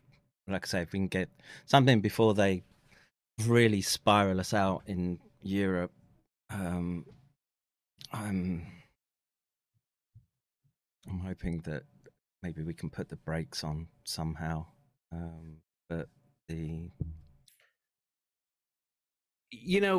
there's my suspicion is, and I don't know, I'm still optimistic. I'm not saying that there's not an urgency to what we need to do, but I still feel like this might have triggered too early for the clubs of whatever to do their thing, right? Because yes, we are aware now. More of us are aware of this risk to our food supply than we were 2 years ago, 3 years ago. We're more aware of the complications and the corruption within just about every kind of agency. I mean, this may be a catalyst not to our doom, but to our salvation, that if it had not occurred, I'm really, if it hadn't happened in 2020, by 2025, 2030, we probably would have been eaten by this fucking monster that's coming, because I don't know how much stupider we would have gotten in the next 10 years. Probably a lot. Yeah. So it's, and I do see some sort of, there's something else at play here. It's so strange the way some of these things work out. That's all I can say. I mean, I believe in God, right? So I feel that there's something else going on. Same, here, bro. Same. And I don't, sometimes some people people in the science spectrum go, "Oh, you're just crazy." But dude, I have seen things that I can't explain. And I've had the most insane connections. Bizarre things happened. For example, there was a woman. If you want, this is a 5-minute story. I don't have to tell it. I did an interview with someone, and she lived locally here. And a friend of mine said, "Hey, you need to go and interview this girl. She was vaccine injured, and she worked with me." And I said, "Okay." So I interviewed her, and we told her story, and I helped get her set up with like a Life Funder, which is part of like the Catholic Church. And she had this picture of her with like this priest praying over her that was just like out of the Catholic PR manual. Like, this guy shows up right at the doctor's office the day that she's there, dressed fully like in the whole white outfit. It was amazing. And I'm not Catholic, so I just was like, okay, well, this is a great picture. We'll use it. And then she was going through a divorce that had been taking years to finish, and it was stressing her out, and she was very unhappy. And I said, they were still doing tit for tat, and she'd gotten a lot of donations. And I said, "How much are you really fighting over?" And she said, kind of what they were sort of fighting about. And I said, "Look, man, God's already given you this money and these donations. So maybe you should just consider signing the thing and like clearing out your, soul from what's dragging you down." Because I could feel like that negative energy come off of her from it.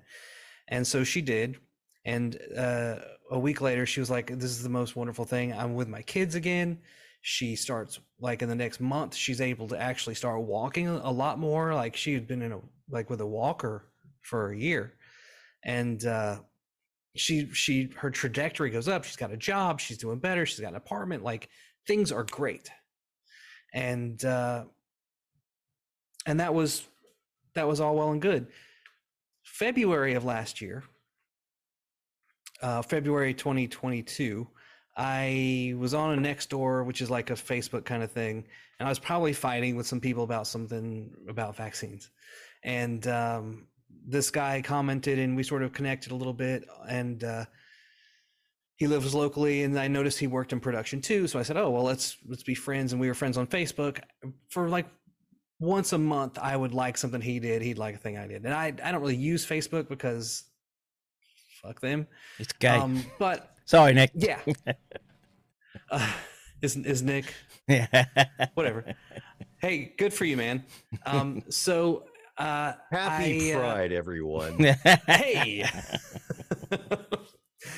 So I made friends with this guy, but I didn't really think about it. And then he made a comment about something in December, and I noticed it, and I said, hey, you know what? We should get lunch or coffee or something, because I was thinking about leaving California. I always think about it, but I was really considering, it's like, maybe I need to explore, you know, whatever God's path is for me here, and just give every option its chance to sort of speak to me, right? So he goes, well, you know, I don't really have time for, you know, lunch. I got to work, but I could do dinner. And I was like, all right, we'll go to dinner. Speaking of gay. So and the next night, my wife was like, who are you going to dinner with? I was like, this guy I met on the internet. So we go there, and I meet up with him at sushi, and we were chatting, and I was like, so you work in production, right? And he's like, yeah, well, and he tells me what he did. And I was like, oh, okay, yeah. And I said, well, I did work in television and movies and stuff, but I had to stop to kind of help these people who were vaccine injured tell their stories and sort of tell these other stuff. I felt like I had to do this. And like, I didn't really have a choice. Like, I was going to go crazy if I continued to do what I was doing. And he goes, oh, that's funny. My ex-wife is vaccine injured. She's got like a GoFundMe. And he goes, no, it's something else. And I said, wait a minute. Is your ex-wife? And I said her name. And like, I sat there and I was like, holy shit.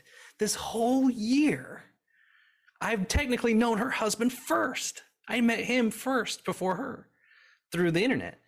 And she was his ex-wife. And I was like, you should thank me for your divorce. And we're going to switch to a bigger table because I need a beer. So then, like, I was suddenly, he's at the dinner table with probably the only person that could really validate her injuries to him, because, you know, when you're getting divorced with somebody, you think everything they say is a lie. And simultaneously, I would have never gone there, because she was my friend, had I known who he was. So it was, and also being Facebook friends, Facebook hid everything that I posted. So he never saw anything I would have posted about her story or anything else. So it's like, that's the kind of shit that's happening right now. And I'm like, man, there's something beyond. There's like a human consciousness pulling us together in cool ways. It's fucking awesome. And I'm using that as a way to stay confident that we're going to win this. Yeah, it's what I grab onto. Problem is it's just like, it's like Charles was saying, it's just like I always feel like if you're gonna get in a fight, right, which we're in, you may as well just get it out the way. But then, you know, what are you trying to fight right now? That's the problem. And I don't have I've got a good idea of what it is, but the question is, what's the right way to fight it? And I don't know. I always say sort of non-compliance, but then it just feels a bit vapid and wishy-washy. Right. And we need probably something a bit more hard-hitting against people. Well, you do have to protect your little team. Your little team is the number one priority. That's your responsibility as your unit. So I very much appreciate dads talking about how do I protect my family or how do I repair vaccine injury or any of that. That's how it works. And each of those cells linked together, like John's talking about, this kind of morphogenic field. I'm a space cat, so that's what I'm going to call it. Charles, how about you? That. You ready for bed? He's in bed. Yeah, probably. But if he jumps on, he jumps on. I'm going to say I'll end the call. But thank you, gentlemen. It's a very interesting conversation. Hopefully we can do this in a few weeks, and I'll have the results from that analysis to hand, and that may be. Maybe that'll help sort of crystallize out stuff, and something like the documentary approach may be a good way of sort of getting that data out. For sure. So, all right, gentlemen, thank you very much. Thank you. Great meeting you guys. And likewise, thanks, Kevin. Appreciate it. Yep. Yeah, anytime. Great. All right, gents. Take care. Have a good night, everybody. Thanks for sticking through. Bye-bye. All right. Boom. Okay. I've got to... Oh, hang on. Let me just look up on the screen.